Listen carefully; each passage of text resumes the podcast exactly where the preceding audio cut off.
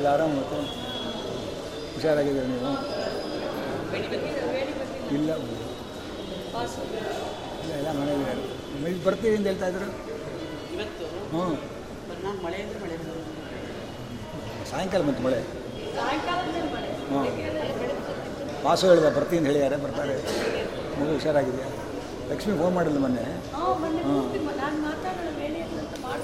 ಹಾಂ ಮತ್ತೆ ನನಗೂ ಮತ್ತೆ ಮಾತಾಡೋಕ್ಕೆ ಬರಲ್ಲ ಆಗಲ್ಲ ಅದೇನು?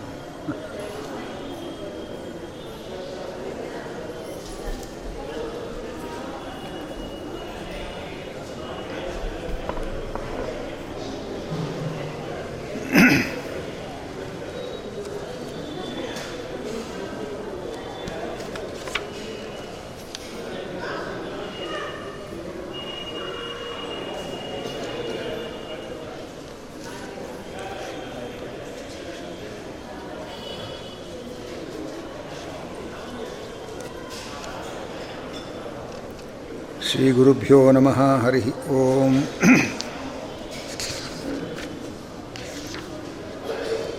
ಯಜ್ಞಂ ಯಜ್ಞಭುಜಂ ಪ್ರಾಜ್ಞಂ ಪೂರ್ಣಪ್ರಜ್ಞಮುನೀಶ್ವರಂ. ಮನೋಜ್ಞಗುಣಮಾಸೇವೆ ಸುಜ್ಞಾನದ ಮಹರ್ನಿಶಂ ಶ್ರೀಮತ್ಶ್ರೀವದನಾಂಭೋಜಗತಸೌಂದರ್ಯಸೌರಭಂ. ಲಿಹದ್ಭ್ಯಾಂ ಲೋಚನಾಲಿಭ್ಯಾಂ ಭಗವಾನ್ ಪಾತು ನೋ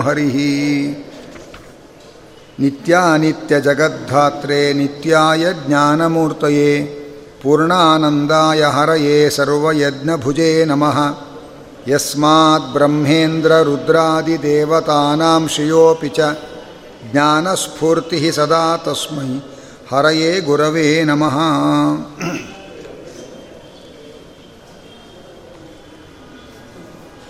ನಿನ್ನೆಗೆ ಮಾಂಡೂಕೋಪನಿಷತ್ತಿನ ಸಂಗ್ರಹವಾದ ಚಿಂತನೆ ಭಗವಂತನಲ್ಲಿ ಅರ್ಪಣೆಯಾಗಿದೆ. ಇಂದಿನಿಂದ ಮತ್ತೊಂದು ಬಹಳ ಪ್ರಸಿದ್ಧವಾದ ಉಪನಿಷತ್ತು ಈಶಾವಾಸ್ಯ ಉಪನಿಷತ್ತು. ಇದಕ್ಕೆ ಈಶಾವಾಸ್ಯ ಉಪನಿಷತ್ತು ಎಂಬುದಾಗಿ ಯಾಕೆ ಹೆಸರು ಅಂತಂದರೆ, ಈಶಾವಾಸ್ಯ ಎಂಬ ಶಬ್ದದಿಂದ ಉಪನಿಷತ್ತು ಪ್ರಾರಂಭವಾಗುತ್ತೆ. ಅದನ್ನೇ ಕೆಲವರು ಈಶಾವಾಸ್ಯ ಉಪನಿಷತ್ ಅಂತ ಹೇಳ್ತಾರೆ, ಕೆಲವರು ಈಶೋಪನಿಷತ್ ಅಂತ ಕರೀತಾರೆ. ಅಂದರೆ ಈಶಾ ಎಂಬ ಶಬ್ದದಿಂದ ಪ್ರಾರಂಭವಾಗಿರೋದ್ರಿಂದ ಈಶೋಪನಿಷತ್ ಅಂತಾರೆ. ಈಶಾವಾಸ್ಯ ಎಂಬ ಶಬ್ದದಿಂದ ಪ್ರಾರಂಭವಾಗಿದೆ ಅಂಥೇಳಿ ಈಶಾವಾಸ್ಯ ಉಪನಿಷತ್ ಅಂತ ಕರೀತಾರೆ. ಆದರೆ ಇದೆರಡೂ ಕೂಡ ಇದರ ಇದರ ನಿಜವಾದ ಹೆಸರಲ್ಲ. ಅಂದರೆ ಅರ್ಥ, ಇದರ ನಿಜವಾದ ಹೆಸರು ಯಾಜ್ಞೀಯ ಮಂತ್ರೋಪನಿಷತ್ ಎಂಬುದಾಗಿ. ಯಾಕೆ ಇದಕ್ಕೆ ಯಾಜ್ಞೀಯ ಮಂತ್ರೋಪನಿಷತ್ ಅಂತ ಹೆಸರು ಅಂತಂದರೆ, ವೇದಗಳಲ್ಲಿ ಸಂಹಿತ ಮಂತ್ರಭಾಗ, ಬ್ರಾಹ್ಮಣ, ಆರಣ್ಯಕ, ಉಪನಿಷತ್ತು ಅಂಥೇಳಿ ನಾಲ್ಕು ಪ್ರಭೇದ ಇದೆ. ಕೆಲವು ಆರಣ್ಯಕದಲ್ಲಿ ಬರುವ ಉಪನಿಷತ್ತುಗಳಿರುತ್ತೆ. ಕೆಲವು ಬೇರೆ ಸಂ ಆರ ಉಪನಿಷತ್ತು ಅಂತ ಪ್ರತ್ಯೇಕ ಇದೆ. ಇದು ಮಂತ್ರಭಾಗದಲ್ಲಿ ಬರತಕ್ಕ ಉಪನಿಷತ್ತು. ಆದ್ದರಿಂದ ಮಂತ್ರದಲ್ಲಿ ಬರತಕ್ಕ ಉಪನಿಷತ್ ಆದ್ದರಿಂದ ಇದು ಮಂತ್ರೋಪನಿಷತ್ ಅಂತ ಕರೀತಾರೆ. ಯಜ್ಞನಾಮಕ ಪರಮಾತ್ಮನ ಸ್ತೋತ್ರ ರೂಪವಾಗಿರೋದ್ರಿಂದ ಇದು ಯಾಜ್ಞೀಯ ಮಂತ್ರೋಪನಿಷತ್ ಅಂತ ಕರೀತಾರೆ. ಇದರ ಹಿನ್ನೆಲೆಯನ್ನು ಭಾಗವತದಲ್ಲಿ ಹೇಳ್ತಾರೆ. ಸ್ವಯಂಭವ ಮನು, ಅವನಿಗೆ ಮೂರು ದಿನ ಹೆಣ್ಮಕ್ಕಳು. ಆಕೂತಿ ಪ್ರಸೂತಿ ದೇವಹೂತಿ ಎಂಬುದಾಗಿ. ಆಕೂತಿ ದೇವಿಯನ್ನು ರುಚಿ ಎಂಬ ಪ್ರಜಾಪತಿಗೆ ಕೊಟ್ಟು ಮದುವೆ ಮಾಡಿದ್ದಾರೆ. ಮದುವೆ ಮಾಡುವಾಗ ಒಂದು ಒಪ್ಪಂದ ಮಾಡಿಕೊಂಡಿದ್ದಾರೆ. ಅದು ಹಳೆಯ ಕಾಲದಲ್ಲಿ ರಾಜರ ಮನೆತನಗಳಲ್ಲಿ ರಾಜನಿಗೆ ಗಂಡು ಮಕ್ಕಳು ಇಲ್ಲದೇ ಇದ್ದಾಗ ತಮ್ಮ ಹೆಣ್ಣು ಮಕ್ಕಳನ್ನು ಮದುವೆ ಮಾಡುವಾಗ ಮೊದಲ ಗಂಡು ಮಗುವನ್ನು ನಮಗೆ ಕೊಡಬೇಕು ಅಂತ ಒಂದು ಮಾತುಕತೆ ಮಾಡಿಕೊಂಡು ವಿವಾಹ ಮಾಡ್ತಾ ಇದ್ದರು ತಮ್ಮ ನಂತರ ಉತ್ತರಾಧಿಕಾರಿ ಒಬ್ಬ ಬೇಕು ಅಂತ ಉದ್ದೇಶದಿಂದ. ಅನೇಕ ಮಕ್ಕಳುಗಳು ಹುಟ್ಟುತ್ತಾ ಇದ್ದ ಕಾಲ ಆದ್ದರಿಂದ ಅದೆಲ್ಲ ಆಗ ಸರಿಯಾಗಿತ್ತು. ಈಗ ಹುಟ್ಟೋದೇ ಒಂದೋ ಎರಡೋ. ಆ ಒಂದು ಕೊಟ್ಟರೆ ಮತ್ತು ಇವ್ರಿಗೇನೂ ಇಲ್ಲ ಅಂತ ಆಗ್ಬಿಡುತ್ತೆ. ಆದ್ದರಿಂದ ಈಗೆಲ್ಲ ಆ ವ್ಯವಹಾರಗಳೆಲ್ಲ ಇಲ್ಲ. ಆಗ ಅದರ ನಿಜವಾಗಿ ಸ್ವಯಂಭವ ಮನವಿಗೆ ಇಬ್ಬರು ಗಂಡು ಮಕ್ಕಳಿದ್ದರು ಪ್ರಿಯವ್ರತ, ಉತ್ತಾನಪಾದ ಅಂತ ಇಬ್ಬರು ಗಂಡು ಮಕ್ಕಳಿದ್ದರು ಇಬ್ಬರು ಗಂಡು ಮಕ್ಕಳು ತನಗಿದ್ದರೂ ಕೂಡ ತನ್ನ ಮಗಳಾದ ಆಕೂತಿ ದೇವಿಯನ್ನು ರುಚಿ ಪ್ರಜಾಪತಿಗಳಿಗೆ ಕೊಟ್ಟು ಮದುವೆ ಮಾಡುವಾಗ ನಿಮ್ಮಲ್ಲಿ ಹುಟ್ಟುವ ಗಂಡು ಮಗುವನ್ನು ನನಗೆ ಕೊಡಬೇಕು ಅಂತ ಒಪ್ಪಂದ ಮಾಡಿ ಮದುವೆ ಮಾಡಿದರಂತೆ. ಅದಕ್ಕೆ ಪುತ್ರಿಕಾ ಪುತ್ರ ಧರ್ಮ ಅಂತ ಕರೀತಾರೆ. ಪುತ್ರಿಕಾ ಅಂದರೆ ಮಗಳು. ಅವಳ ಪುತ್ರನನ್ನು ತಾವು ತಮ್ಮನ್ನು, ತಮ್ಮ ಮಗನನ್ನಾಗಿ ಮಾಡಿಕೊಳ್ಳೋದು. ಯಾಕೆ ಹೀಗೆ ಮಾಡಿದ್ರು ಅವರು? ಅಂತಂದರೆ ಆ ಆಕೂತಿ ದೇವಿಗೆ ಭಗವಂತ ಮಗನಾಗಿ ಅವತಾರ ಮಾಡ್ತಾನೆ. ಆ ಭಗವಂತ ನನಗೆ ಮಗನಾಗಿ ಸಿಗಬೇಕು ಅಂತ ಸ್ವಯಂಭುವ ಮನುವಿನ ಅಭಿಪ್ರಾಯವಾಗಿತ್ತು. ಮದುವೆಗೆ ಮುಂಚೆಯೇ ಮುಂದೆ ತನ್ನ ಮಗಳ ಮಗನಾಗಿ ಭಗವಂತ ಅವತಾರ ಮಾಡ್ತಾನೆ ಅನ್ನುವ ಸಂಗತಿ ಸರ್ವಜ್ಞರಾದ ಜ್ಞಾನಿಗಳಾದ ಸ್ವಯಂಭುವ ಮನುಗಳಿಗೆ ಗೊತ್ತಿತ್ತು. ಹಾಗಾಗಿ ಆ ಯಜ್ಞನಾಮಕ ಪರಮಾತ್ಮ ಮೊಮ್ಮಗ, ಮೊಮ್ಮಗನನ್ನು ಮಗನನ್ನಾಗಿ ಸ್ವೀಕಾರ ಮಾಡಿದ್ದಾರೆ. ಒಂದೊಂದು ಮನ್ವಂತರಗಳಲ್ಲಿ ಒಬ್ಬೊಬ್ಬರು ಇಂದ್ರನ ಸ್ಥಾನದಲ್ಲಿ ಕೂತು ಜಗತ್ತನ್ನು ಆಳ್ತಾರೆ. ಹಾಗೆ ಸ್ವಯಂಭುವ ಮನ್ವಂತರ ಮೊದಲನೇ ಮನ್ವಂತರ. ಆ ಮೊದಲನೇ ಮನ್ವಂತರದಲ್ಲಿ ಯಜ್ಞನಾಮಕ ಪರಮಾತ್ಮನೇ ಇಂದ್ರನ ಸ್ಥಾನದಲ್ಲಿ ಕೂತು ಜಗತ್ತನ್ನು ಆಳ್ತಾ ಇದ್ದಾರೆ. ಇಂದ್ರ ಅನ್ನೋದು ಆ ಪೋಸ್ಟಿಗೆ ಹೆಸರದು. ಅಲ್ಲಿ ಬರುವ ಅವರ ವೈಯಕ್ತಿಕ ಹೆಸರುಗಳು ಬೇರೆ ಬೇರೆ ಇರುತ್ತೆ. ಆ ಸ್ಥಾನದಲ್ಲಿ ಯಾರು ಕೂತ್ಕೊಂಡ್ರು ಅವ್ರನ್ನ ಇಂದ್ರ ಅಂತಲೇ ಹೇಳೋದು. ಈಗ ಪುರಂದರ ಅನ್ನುವ ಹೆಸರಿನ ದೇವತೆ ಅಲ್ಲಿ ಕುಳಿತು ಇಂದ್ರ ಅಂತ, ದೇವೇಂದ್ರ ಅಂತ ಪ್ರಸಿದ್ಧರಾಗಿದ್ದಾರೆ. ಆಗ ಭಗವಂತನೇ ಆ ಸ್ಥಾನದಲ್ಲಿ ಕೂತು ಇಂದ್ರ ಎಂಬುದಾಗಿ ಪ್ರಸಿದ್ಧನಾಗಿ ಜಗತ್ತನ್ನು ನೋಡ್ಕೊಳ್ತಾ ಇದ್ದಾನೆ. ನಿಜವಾಗಿ ಇಂದ್ರ ಅಂದರೆ ಅರ್ಥ ಏನು ಅಂದರೆ, ಇಂದ್ರ ಅಂತಂದರೆ ಪರಮ ಐಶ್ವರ್ಯ ಉಳ್ಳವನು ಅಂತ ಅರ್ಥ. ಈಗ ಏನು ದೇವೇಂದ್ರ ಇದ್ದಾನೆ? ಅವನು ತನ್ನ ಐಶ್ವರ್ಯವನ್ನು ದೈತ್ಯರು ಕಸಿದುಕೊಂಡಾಗಲೆಲ್ಲ ದೇವರಲ್ಲಿ ಶರಣಾಗಿ ದೇವರು ಬೇರೆ ಬೇರೆ ಅವತಾರ ಮಾಡಿ ಮತ್ತು ಅವನ ಐಶ್ವರ್ಯ ಅವನಿಗೆ ಕೊಡ್ತಾ ಇರ್ತಾರೆ. ಆದ್ದರಿಂದ ಐಶ್ವರ್ಯದಲ್ಲಿ ಸ್ವಾಧೀನತೆ ಇಲ್ಲ. ಆದರೆ ಭಗವಂತ ಅವನು ಪರಮೈಶ್ವರ್ಯಶಾಲಿ ಯಾಕೆಂದರೆ ಅವನ ಪರಮೈಶ್ವರ್ಯ ಅದು ನಿರವಧಿಕವಾದದ್ದು ಮತ್ತು ಸ್ವತಂತ್ರವಾದದ್ದು. ಆದ್ದರಿಂದ ಇಂದ್ರ ಅನ್ನುವ ಶಬ್ದ ಮೊಟ್ಟ ಮೊದಲು ಭಗವಂತನನ್ನೇ ಹೇಳೋದು. ಅನಂತರ ವಾಯುದೇವರನ್ನು ಹೇಳುತ್ತೆ. ಅನಂತರ ಆ ಸ್ಥಾನದಲ್ಲಿ ಬಂದ ದೇವತೆಗಳನ್ನು ಹೇಳುತ್ತೆ. ಆ ಯಜ್ಞನಾಮಕ ಪರಮಾತ್ಮನನ್ನು ಸ್ವಯಂಭುವ ಮನುಗಳು ಭಕ್ತಿಯಿಂದ ಸ್ತೋತ್ರ ಮಾಡ್ತಾ ಇದ್ದಾರೆ. ಆ ಸ್ತೋತ್ರ ಮಾಡಿದ ಮಂತ್ರಗಳೇ ಈಶಾವಾಸ್ಯ ಉಪನಿಷತ್ತು ಮಂತ್ರಗಳು. ಈ ಮಂತ್ರದಿಂದಲೇ ಅವರು ಸ್ತೋತ್ರ ಮಾಡಿದ್ದು ಭಗವಂತನನ್ನು. ಅವರು ಕಣ್ಣು ಮುಚ್ಚಿ ಭಗವಂತನನ್ನು ಸ್ತೋತ್ರ ಮಾಡುವಾಗ ಅನೇಕ ಯಾತುಧಾನರು, ಅಂದರೆ ರಾಕ್ಷಸರು, ಸ್ವಯಂಭುವ ಮನುವನ್ನು ನುಂಗ್ಲಿಕ್ಕೆ ಅಂತ ಆಕ್ರಮಿಸಿ ಬಂದರಂತೆ. ಆಗ ಭಗವಂತ ಆ ರಾಕ್ಷಸರನ್ನು ಸಂಹಾರ ಮಾಡಿ ಸ್ವಯಂಭುವ ಮನುವನ್ನು ರಕ್ಷಣೆ ಮಾಡಿದ. ಹಾಗೆ ಇದಿಷ್ಟು ಈ ಉಪನಿಷತ್ತಿನ ಹಿನ್ನೆಲೆಯ ಕಥೆ. ಆ ಸ್ವಯಂಭುವಮನು ಭಗವಂತನನ್ನು ಏನು ಸ್ತೋತ್ರ ಮಾಡಿದ್ದಾನೆ? ಅದೇ ಈ ಉಪನಿಷತ್ತಿನ ಮಂತ್ರಗಳು. ಇದರ ಈ ಒಂದು ಕಥಾಭಾಗದಿಂದ ನಾವು ತಿಳಿದುಕೊಳ್ಳಬೇಕಾದದ್ದೇನು ಅಂದರೆ, ನಮ್ಮಷ್ಟಕ್ಕೆ ನಾವು ಭಗವಂತನಲ್ಲಿ ಶರಣಾಗಿ ಭಗವಂತನನ್ನು ಸ್ತೋತ್ರ ಮಾಡ್ತಾ ಇದ್ದರೆ ನಮಗೆ ಗೊತ್ತಿಲ್ಲದೆ ಬರುವ ಎಲ್ಲ ಆಪತ್ತುಗಳಿಂದ ದೇವರು ನಮ್ಮನ್ನು ಕಾಪಾಡ್ತಾ ಇರ್ತಾನೆ. ಇದು ನಾವು ಇಲ್ಲಿ ಗಮನಿಸಬೇಕಾದಂಥ ಮುಖ್ಯವಾದ ಅಂಶ. ನಮ್ಮ ತಲೆ ಒಳಗೆ ಒಂದು ಗೊಂದಲ ಇರುತ್ತೆ. ದೇವರೇ ಕಾಪಾಡು ಅಂತ ನಾವು ಕೇಳ್ಕೊಳ್ಳದೆ ಹೋದರೆ ಕಾಪಾಡ್ತಾನೋ ಇಲ್ಲೋ? ಅಕಸ್ಮಾತ್ ಏನಾರ ಆದರೆ ನಾವು ಇವತ್ತು ಕೇಳ್ಕೊಳ್ಳಿಲ್ಲ, ಅದಕ್ಕೆ ಅವನು ಕಾಪಾಡಲಿಲ್ಲ. ಹೀಗೆಲ್ಲ ಏನೇನೋ ತಲೆ ತಲೆ ತುಂಬ ಬರೀ ಗೊಂದಲಗಳನ್ನು ತುಂಬಿಕೊಂಡಿರುತ್ತೆ. ಸ್ವಯಂಭೂ ಮನು ದೇವರನ್ನ ಕಾಪಾಡು ಅಂತ ಕೇಳ್ಕೊಳ್ಳಿಲ್ಲ. ಅವನು ಭಗವಂತನ ಸ್ತೋತ್ರ ಮಾಡ್ತಾ ಇದ್ದ. ಭಗವಂತ ಅವನನ್ನು ಕಾಪಾಡ್ದ. ನಮ್ಮ ಮಕ್ಕಳು ನಮ್ಮನ್ನು ಕಾಪಾಡು ಅಂತ ಕೇಳ್ಕೊಳ್ಳದೆ ಹೋದರೂ ನಾವು ಅವ್ರ ಬಗ್ಗೆ ಜೋಪಾನ ವಹಿಸ್ತೀವೋ ಇಲ್ವೋ? ನಮ್ಮಂತಹ ಅಲ್ಪರಿಗೆ ಇಷ್ಟು ಕಾಳಜಿ ಇದ್ದ ಮೇಲೆ ಸರ್ವೋತ್ತಮನಾದ ಭಗವಂತನಿಗೂ ಆ ಕಾಳಜಿ ಇದ್ದೇ ಇದೆ ಅನ್ನುವ ಅನ್ನುವುದನ್ನು ನಾವು ಗಮನಿಸಬೇಕು. ಹಾಗಾಗಿ ನೆಮ್ಮದಿಯಾಗಿ ನಮ್ಮಷ್ಟಕ್ಕೆ ನಾವು ದೇವತಾರಾಧನೆ, ನಮ್ಮ ನಮ್ಮ ಕರ್ತವ್ಯ ನಾವು ನೆಮ್ಮದಿಯಾಗಿ ಮಾಡ್ಕೊಂಡು ಹೋಗ್ತಾ ಇರಬೇಕು. ದೇವರು ಅವನು ಕಾಪಾಡ್ತಾ ಇರ್ತಾನೆ, ಅವನು ಅವನು ನೋಡ್ಕೊಳ್ತಾನೆ, ಅದು ಅವನ ಜವಾಬ್ದಾರಿ, ಅವನು ನೋಡ್ಕೊಳ್ತಾನೆ. ಆದ್ದರಿಂದ ನಾವು ಕೇಳ್ಕೊಳ್ಳದೆ ಹೋದರೆ ಕೊಡ್ತಾನೋ ಇಲ್ವೋ ಕೇಳ್ಕೊಳ್ಳೋದ್ರೆ ಕಾಪಾಡ್ತಾನೋ ಇಲ್ವೋ, ಈ ಗೊಂದಲಗಳನ್ನೆಲ್ಲ ತಲೆಯಲ್ಲಿ ತುಂಬ್ಕೊಂಡು ದೇವ್ರ ಮುಂದೆ ಬಂದು ನಿಂತ್ಕೋಬಾರ್ದು. ದೇವ್ರ ಮುಂದೆ ನಿಂತಾಗ ನಿಶ್ಚಿಂತೆಯಾಗಿ ಹೃದಯ ತುಂಬಿ ಅವನನ್ನು ಸ್ತೋತ್ರ ಮಾಡಬೇಕು. ಅಷ್ಟು ಸಾಕು, ಮುಂದಿನ ಅವನು ನೋಡ್ಕೊಳ್ತಾನೆ ಪರಮಾತ್ಮ. ಹೀಗೆ ಈ ಕಥೆಯ ಭಾಗದಿಂದ ನಾವು ತಿಳ್ಕೊಳ್ಬೇಕಾದಂಥ ಮುಖ್ಯವಾದ ಅಂಶ. ಆ ಉಪನಿಷತ್ತಿನ ಮೊಟ್ಟ ಮೊದಲ ಮಂತ್ರ, ಈ ಉಪನಿಷತ್ತಲ್ಲಿ ಏನು ಹೇಳ್ತಾರೆ ಅಂದರೆ ಬ್ರಹ್ಮವಿದ್ಯೆಯನ್ನು ಹೇಳ್ತಾರೆ. ಬ್ರಹ್ಮವಿದ್ಯೆ ಎಂದೇನರ್ಥ ಭಗವಂತನ ಮಹಿಮೆಯನ್ನು ಹೇಳುತ್ತೆ ಉಪನಿಷತ್ತು. ಆ ಬ್ರಹ್ಮವಿದ್ಯೆಯನ್ನು ಪಡೆಯಬೇಕಾಗಿದ್ದರೆ ಅದಕ್ಕೆ ಒಂದು ಅರ್ಹತೆ ಇರಬೇಕು. ಅರ್ಹತೆ ಇಲ್ಲದೆ ಇದ್ದವರು ಬ್ರಹ್ಮಹತ್ಯೆಯನ್ನು, ಬ್ರಹ್ಮವಿದ್ಯೆಯನ್ನು ಶ್ರವಣ ಮಾಡಿದರೆ ಅದು ಅವರಿಗೆ ಫಲ ಕೊಡಲ್ಲ ಅಂತ ಶಾಸ್ತ್ರ ಹೇಳುತ್ತೆ. ಹಾಲು ಹಾಕಿಸ್ಕೊಳ್ಬೇಕಾಗಿದ್ದರೆ ಪಾತ್ರೆ ಸರಿಯಾಗಿ ತೊಳೆದ ಪಾತ್ರೆನೂ ಮತ್ತೊಮ್ಮೆ ತೊಳ್ಕೊಂಡು ಹಾಲು ಹಾಕಿಸ್ಕೋತೆ. ಯಾಕೆಂದರೆ ಹಾಲು ಬಹಳ ಸೂಕ್ಷ್ಮ ಅದು. ಪಾತ್ರೆ ಚೆನ್ನಾಗಿದ್ದರೆ ಹಾಲು ಸರಿಯಾಗಿರುತ್ತೆ. ನಮ್ಮ ಪಾತ್ರೆಯಲ್ಲಿ ಕೊಳಕಿದ್ರೆ ಹಾಲು ಒಡೆದು ಹೋಗುತ್ತೆ. ಹಾಲೇ ಪಾತ್ರೆ ಕೊಳಕಿದ್ರೆ ಒಡೆದು ಹೋದ್ಮೇಲೆ ಇನ್ನು ತತ್ವಜ್ಞಾನ ಅನ್ನೋ ಅದ್ಭುತವಾದಂತಹ ಕ್ಷೀರ ಇದೆಯಲ್ಲ ಅದನ್ನು ನಮ್ಮ ಹೃದಯ ಅನ್ನೋ ಪಾತ್ರೆಯಲ್ಲಿ ತುಂಬಿಕೊಳ್ಬೇಕಾಗಿದ್ದರೆ ನಮ್ಮ ಹೃದಯ ಅನ್ನೋ ಪಾತ್ರೆಯು ಶುದ್ಧವಾಗಿರಬೇಕು. ಆ ಹೃದಯ ಅನ್ನೋ ಪಾತ್ರೆ ಶುದ್ಧವಾಗಿಟ್ಕೊಂಡ್ರೆ ನಾವು ಪಡೆದ ತತ್ವಜ್ಞಾನ ಅದು ನಮಗೆ ಮೋಕ್ಷದ ಫಲವನ್ನು ಕೊಡುತ್ತೆ. ಇಲ್ಲದೇ ಹೋದರೆ ನಾವು ಜ್ಞಾನಿಗಳು ಅಂತ ನಾವು ಅಂದ್ಕೊಳ್ತೇವೆ, ಜನಗಳು ಬೆರಗಾಗುತ್ತಾರೆ ಜನಾರ್ದನ ಏನು ಪ್ರಸನ್ನ ಆಗಲ್ಲ. ಯಾಕೆಂದರೆ ಇವನು ಆ ಜ್ಞಾನ ಏನು ಪಡೆದಿದ್ದಾನೆ, ಜ್ಞಾನಕ್ಕೆ ಅನುಗುಣವಾದ ಶುದ್ಧಿ ಅವನಲ್ಲಿಲ್ಲ. ಜ್ಞಾನಕ್ಕೆ ಬೇಕಾದ ಶುದ್ಧಿ ಇಲ್ಲ ಅಂಥೇಳಿ ಆ ಜ್ಞಾನ ನಮಗೆ ಕೊಡಬೇಕಾದ ಫಲವನ್ನು ಕೊಡೋದಿಲ್ಲ. ಅದಕ್ಕೋಸ್ಕರ ಉಪನಿಷತ್ತಿನಲ್ಲಿ ಭಾಗವತದಲ್ಲಿ ಎಲ್ಲ ಕಡೆಯಲ್ಲಿ ಈ ಮಾತನ್ನು ಹೇಳ್ತಾ ಇರ್ತಾರೆ.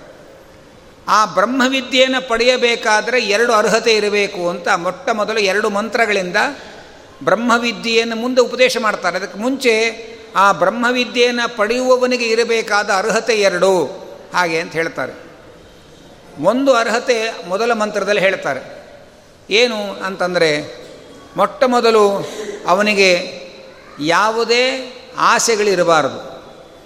ಯಾಕೆಂದರೆ, ಏನೇನೋ ಆಸೆಗಳು ತುಂಬಿಕೊಂಡು ಕೂತ್ಕೊಂಡ್ರೆ, ಅವನಿಗೆ ದೇವರ ಕಡೆ ಕಾನ್ಸಂಟ್ರೇಷನ್ ಬರೋದಿಲ್ಲ. ಆಸೆ ಇರಬಾರ್ದು, ಜಿಜ್ಞಾಸೆ ಇರಬೇಕು. ಆಸೆ ಪರವಾಗಿಲ್ಲ. ಜಿಜ್ಞಾಸೆ ಇಲ್ಲದೆ ಬರೀ ಆಸೆ ತುಂಬಿಕೊಂಡ್ರೆ, ಅದರಿಂದ ಯಾವುದು ಪ್ರಯೋಜನಕ್ಕೆ ಬರಲ್ಲ. ಅದಕ್ಕೇನು ಅದಕ್ಕೊಂದು ಒಂದು ಥಿಯರಿ ಹೇಳ್ತಾರೆ. ಏನು? ಇಡೀ ಜಗತ್ತು ದೇವರ ವಸ್ತು, ದೇವರ ಸ್ವತ್ತು, ದೇವರ ವಾಸಸ್ಥಾನ.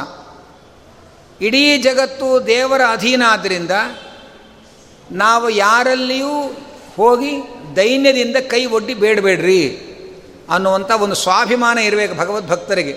ಕಂಡ ಕಂಡವರ ಕಡೆ ನಾನು ಕೈ ಒಡ್ಡಲ್ಲ ಅನ್ನುವಂಥ ಒಂದು ಸ್ವಾಭಿಮಾನ ಇರಬೇಕು ಭಗವದ್ಭಕ್ತರಿಗೆ ಅಂತಾರೆ ಉಪನಿಷತ್ತು. ಯಾಕೆ ಅಂದರೆ ಯಾರಿಗಾದರೂ ಏನನ್ನಾದರೂ ಕೊಡೋ ಶಕ್ತಿ ಆಗಲಿ ಕೊಡೋ ಸ್ವಾತಂತ್ರ್ಯ ಆಗಲಿ ಯಾರಿಗೂ ಇಲ್ಲ. ಅದು ದೇವರಿಗೆ ಮಾತ್ರ ಇರೋದು. ಅಲ್ಲ ನಿಮ್ಮ ಮಾತು ಕೇಳ್ಕೊಂಡು ನಾವು ಎಲ್ಲೂ ಹೋಗದೆ ಬರೀ ದೇವ್ರ ಮಂದಿ ಬಂದು ಕೂತ್ ಕೂತ್ಕೊಂಡ್ಬಿಟ್ರೆ ನಮ್ಗೆ ದುಡ್ಡು ಸಿಗತ್ತಾ, ಹೊಟ್ಟೆ ಪಾಡಾಗತ್ತಾ? ಬರೀ ಪ್ರವಚನ ಚೆನ್ನಾಗಿರುತ್ತೆ. ಆ ಮಾತು ನಂಬ್ಕೊಂಡು ನಾವೆಲ್ಲೂ ಹೋಗದೇನೆ, ಏನೋ ಕೇಳ್ದೇನೆ ಸುಮ್ಮನೆ ದೇವ್ರ ಮನೆ ಮುಂದೆ ಬಂದು ಕೂತು ಬಿಟ್ರೆ ಆಗತ್ತಾ ಅಂದರೆ? ನಂಬಿಕೆ ಇದ್ದರೆ ಆಗತ್ತೆ. ಆಗತ್ತೆ ಅಂದರೆ ಹೇಗಾಗತ್ತೆ?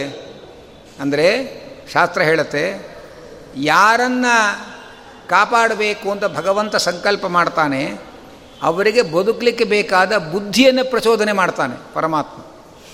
ಕೊಡುವವರಿಗೆ ಕೊಡುವ ಬುದ್ಧಿ ಕೊಡ್ತಾನೆ, ನಮಗೆ ದೊರೆಯುವಂತೆ ಮಾಡ್ತಾನೆ. ಆದ್ದರಿಂದ ತೇನ ತ್ಯಕ್ತೇನ ಭುಂಜೀತಾ ಆ ಭಗವಂತ ಏನು ಕೊಡ್ತಾನೆ, ಅದರಿಂದ ಬದುಕೋದು ಕಲ್ತ್ಕೊಳ್ಳಿ. ಈಶಾವಾಸ್ಯಂ ಇದಂ ಸರ್ವಂ. ಇದೆಲ್ಲವೂ ಕೂಡ ಈಶಾ ಅಂದರೆ ಸರ್ವಸ್ವಾಮಿಯಾದ ಭಗವಂತನ ಆವಾಸ ಸ್ಥಾನ ಇಡೀ ಜಗತ್ತು ಜಗತ್ಯಾಂ ಜಗತ್ತು ಅಂತಾರೆ. ಜಗತಿ ಅಂದರೆ ಪ್ರಕೃತಿ. ಇಡೀ ಜಗತ್ತಿಗೆ ಕಾರಣವಾದದ್ದು ಪ್ರಕೃತಿ. ಆದ್ದರಿಂದ ಇಡೀ ಜಗತ್ತು ಪ್ರಕೃತಿಯ ಅಧೀನವಾಗಿದೆ. ಆದರೆ ಆ ಪ್ರಕೃತಿಯೂ ಕೂಡ ಭಗವಂತನ ಅಧೀನಳಾಗಿದ್ದಾಳೆ. ಪ್ರಕೃತಿ ಅಂದರೆ ಎರಡಿದೆ. ಒಂದು ಜಡ ಪ್ರಕೃತಿ, ಅದರ ದೇವತೆಯಾದ ಲಕ್ಷ್ಮೀದೇವಿ, ಚಿತ್ ಪ್ರಕೃತಿ ಎಂದು ಕರೀತಾರೆ. ಆ ಚೇತನ ಪ್ರಕೃತಿಯಾದ ಮಹಾಲಕ್ಷ್ಮಿ, ಜಡ ಪ್ರಕೃತಿ, ಇದೆರಡೂ ಕೂಡ ಸ್ವತಂತ್ರ ಅಲ್ಲ. ಆದ್ದರಿಂದ ಭಗವಂತನನ್ನು ಅವಲಂಬಿಸಿಕೊಂಡಿದೆ. ಹಾಗಾಗಿ ಇಡೀ ಜಗತ್ತು, ಇಡೀ ಜಗತ್ತಿಗೆ ಆಸರೆಯಾದ ಪ್ರಕೃತಿ, ಇದೆಲ್ಲವೂ ಭಗವಂತನ ಅಧೀನದಲ್ಲಿದೆ. ಯಾಕೆಂದರೆ ಸ್ವತಃ ಪ್ರವೃತ್ತಿ ಶಕ್ತತ್ವಾ ಸ್ವತಂತ್ರವಾಗಿ ಪ್ರವೃತ್ತಿ ಮಾಡಲಿಕ್ಕೆ ಈ ಜಗತ್ತಿಗೆ ಸಾಮರ್ಥ್ಯ ಇಲ್ಲ ಆದ್ದರಿಂದ ತನ್ನ ಪ್ರವೃತ್ತಿಗೋಸ್ಕರ, ತನ್ನ ಅಸ್ತಿತ್ವಕ್ಕೋಸ್ಕರ ಇದು ಭಗವಂತನನ್ನು ಅವಲಂಬಿಸಿಕೊಂಡಿದೆ. ನಾವು ಬೇಕಾದಷ್ಟು ಕಟ್ಟಡ ಪೂರ್ತಿ ವೈರಿಂಗ್ ಮಾಡಿ, ಫ್ಯಾನು ಲೈಟು, ಏನೇನಿದೆ ಎಲ್ಲವನ್ನೂ ವ್ಯವಸ್ಥೆ ಮಾಡಬಹುದು. ಆದರೆ ಕರೆಂಟು ಆ ವೈರಿನಲ್ಲಿ ಪ್ರವಹಿಸಿದಾಗ ಮಾತ್ರ ಬೆಳಕು, ಗಾಳಿ ಎಲ್ಲ ಬರುತ್ತೆ. ಹಾಗೆ ಇಡೀ ಜಗತ್ತು ಭಗವಂತನ ಪ್ರೇರಣೆ ಇಲ್ಲದೇ ಇದ್ದರೆ ಬರೇ ವೈರಿಂಗ್ ಮಾಡಿದ ಹಾಗೆ, ಹೊಸ ಮನೆಗೆ ವೈರಿಂಗ್ ಮಾಡಿದ್ದಾರೆ. ಹೋಲ್ಡರ್ ಹಾಕಿದ್ದಾರೆ, ವೈರ್ಗಳಿದೆ, ಫ್ಯಾನ್ ಫ್ಯಾನ್ ಹಾಕಿದ್ದಾರೆ, ಎಲ್ಲ ಹಾಕಿದ್ದಾರೆ, ಒಂದು ಕಲೆಕ್ಷನ್ ಒಂದು ಕೊಟ್ಟಿಲ್ಲ ಅಂತ. ಒಂದು ಕನೆಕ್ಷನ್ ಕೊಡದೇ ಹೋದರೆ ಯಾವುದು ಕೆಲಸ ಮಾಡಲ್ಲ. ನೋಡೋಕ್ಕೆ ಚೆನ್ನಾಗಿ ನೋಡೋಕ್ಕೆ ಶೋಭೆ ಅಷ್ಟೇ. ಯಾವುದು ಸ್ತಬ್ಧ, ಯಾವ ಫ್ಯಾನ್ ತಿರುಗಲ್ಲ, ಲೈಟ್ ಬೆಳಕು ಕೊಡಲ್ಲ, ಯಾವುದು ಏನೂ ಕೆಲಸ ಮಾಡಲ್ಲ. ಅದರೊಳಗೆ ಕರೆಂಟ್ ಪಾಸಾದಾಗ ಫ್ಯಾನ್ ತಿರುಗತ್ತೆ, ಮಿಕ್ಸಿ ಓಡಾಡತ್ತೆ, ಎಲ್ಲ ಆಗತ್ತೆ, ಕೆಲಸ ಆಗ್ತಾ ಇರುತ್ತೆ. ಹಾಗಾದರೆ ಎಲ್ಲ, ಎಲ್ಲವೂ ಕೂಡ ಯಂತ್ರ ಬೇಕಾದಷ್ಟು ಸಾಮರ್ಥ್ಯ ಇರಬಹುದು. ಒಳಗಿರುವ ಸಾಮರ್ಥ್ಯ ಪ್ರಕಟವಾಗಿ ಅದಕ್ಕೊಂದು ಚಾಲನೆ ಸಿಗಬೇಕಾಗಿದ್ದರೆ ವಿದ್ಯುತ್ ಪ್ರವಹಿಸಬೇಕು.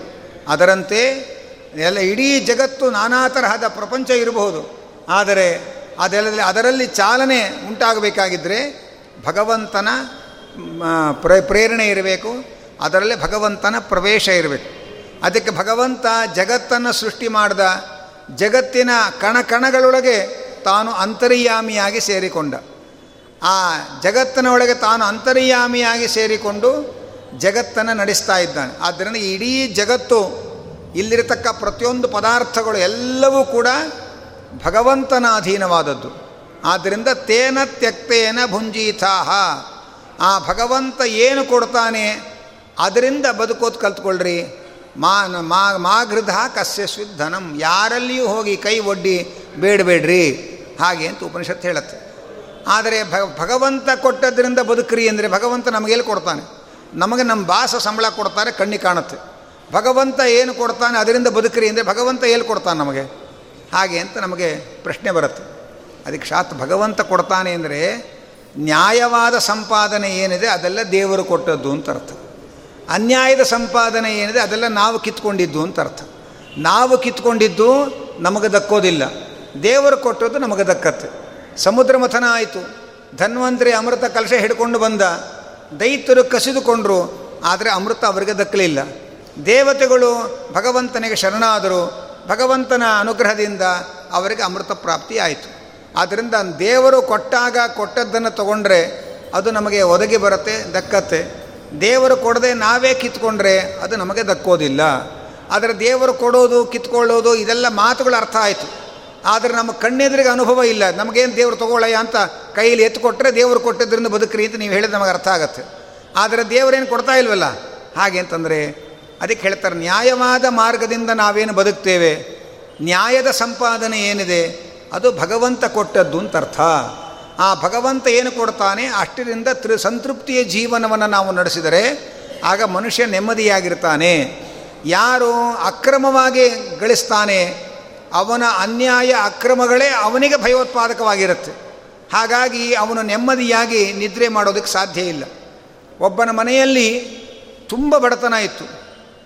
ಮಕ್ಕಳಿಗೆ ಹೊಟ್ಟೆಗೆ ಹಾಕಲಿಕ್ಕೂ ಏನೂ ಮನೆಯಲ್ಲಿ ಇರಲಿಲ್ಲ.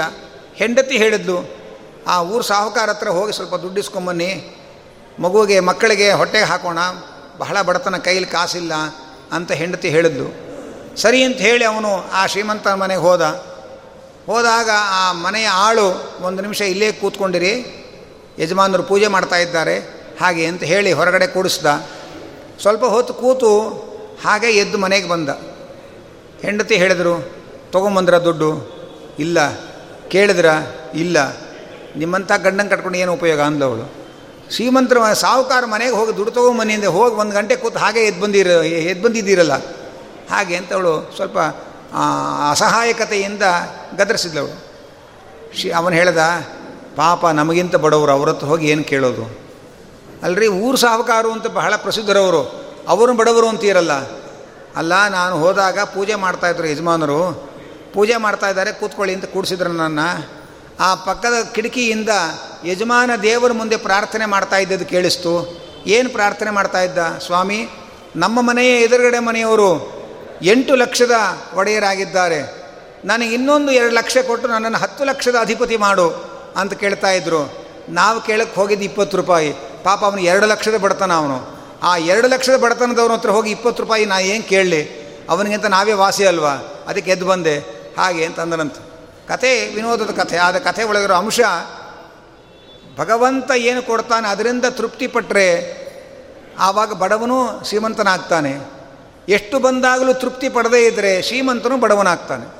ಆದ್ದರಿಂದ ಸಂತೃಪ್ತಿಯೇ ಶ್ರೀಮಂತಿಕೆ, ಅತೃಪ್ತಿಯೇ ಬಡತನ. ಆದ್ದರಿಂದ ಭಗವಂತ ಏನು ಕೊಡ್ತಾನೆ, ಅದರಿಂದ ನಾವು ನೆಮ್ಮದಿಯಾಗಿ ಬದುಕಿದರೆ ನಾವು ಸಂತೋಷವಾಗಿರ್ತೇವೆ ಆದರೆ ನಮ್ಮ ಕಷ್ಟ, ಸುಖ ದೇವರಿಗೆ ಗೊತ್ತಾಗಬೇಕಲ್ಲ. ಹಾಗೆ ನಮಗೆ ಪ್ರಶ್ನೆ ಬರುತ್ತೆ. ನಾವೇನು ಪಾಡು ಪಡ್ತಾ ಇದ್ದೇವೆ ಅನ್ನೋ ದೇವ್ರಿಗೆ ಗೊತ್ತಾಗಬೇಕಲ್ಲ.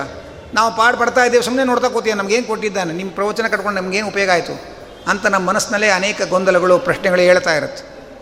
ನಾವು ಹಾಲು ಬೇಕು ಅಂತ ಕೇಳಲಿಕ್ಕೆ, ಮಾತಾಡಲಿಕ್ಕೆ ಬರದೇ ಇರೋ ಮಗುಗೂ ಕೂಡ, ಅಮ್ಮ ಬೆಳಗ್ಗೆ ಆರು ಗಂಟೆಗೆ ಹಾಲು ಕುಡಿಸಿದ್ದೆ, ಈಗ ಎಂಟುವರೆ ಆಯಿತು, ಇಷ್ಟೊತ್ತಿಗೆ ಮಗುಗೆ ಹಸುವಾಗಿರುತ್ತೆ ಅಂತ ಯೋಚನೆ ಮಾಡಿ ಆ ಮಗುಗೆ ಹಾಲು ಕುಡಿಸ್ತಾಳೆ. ಸಾಮಾನ್ಯ ಮನುಷ್ಯರಿಗೆ ಮಕ್ಕಳಿಗೆ ಯಾವಾಗ ಹಸಿವೆ ಆಗುತ್ತೆ, ಯಾವಾಗ ಕೊಡಬೇಕು ಅನ್ನೋ ತಿಳುವಳಿಕೆ ಇಟ್ಕೊಂಡು ಆ ಮಗು ಕೇಳಕ್ಕೆ ಬಾಯಿ ಇಲ್ಲದೆ ಹೋದರೂ ಕೊಡ್ತಾಳೆ. ಇಂಥ ತಾಯಿಯಂದರನ್ನೆಲ್ಲ ಸೃಷ್ಟಿ ಮಾಡಿರುವ ಭಗವಂತನಿಗೆ, ತನ್ನ ಮಕ್ಕಳಿಗೆ ಯಾವ ಯಾವ್ಯಾವ ಮಕ್ಕಳಿಗೆ ಯಾವಾಗ ಯಾವಾಗ ಏನೇನು ಬೇಕು, ಏನೇನು ಕೊಡಬೇಕು ಅನ್ನೋದು ಗೊತ್ತಿಲ್ವೇನು? ಗೊತ್ತಿರುತ್ತೆ. ಆದರೆ ನಮಗೆ ಕಾಯೋ ತಾಳ್ಮೆ ಇರಲ್ಲ ಅಷ್ಟೇ ಆದರೆ ಅಮ್ಮ ಮಗುವಿಗೆ ಹಾಲು ಕೊಡ್ತಾಳೆ. ಕೆಲವೊಮ್ಮೆ ನಾವು ಹಸಿದಿದ್ದರೂ ನಮಗೇನು ಸಿಗಲ್ಲ. ಅದರಿಂದ ಅಮ್ಮನ ಅಮ್ಮ ಆದರೂ ವಾಸಿ ದೇವರೇನು ಉಪಯೋಗ? ಹಾಗೆ ಅಂತ ನಮಗೆ ಪ್ರಶ್ನೆ ಬರುತ್ತೆ.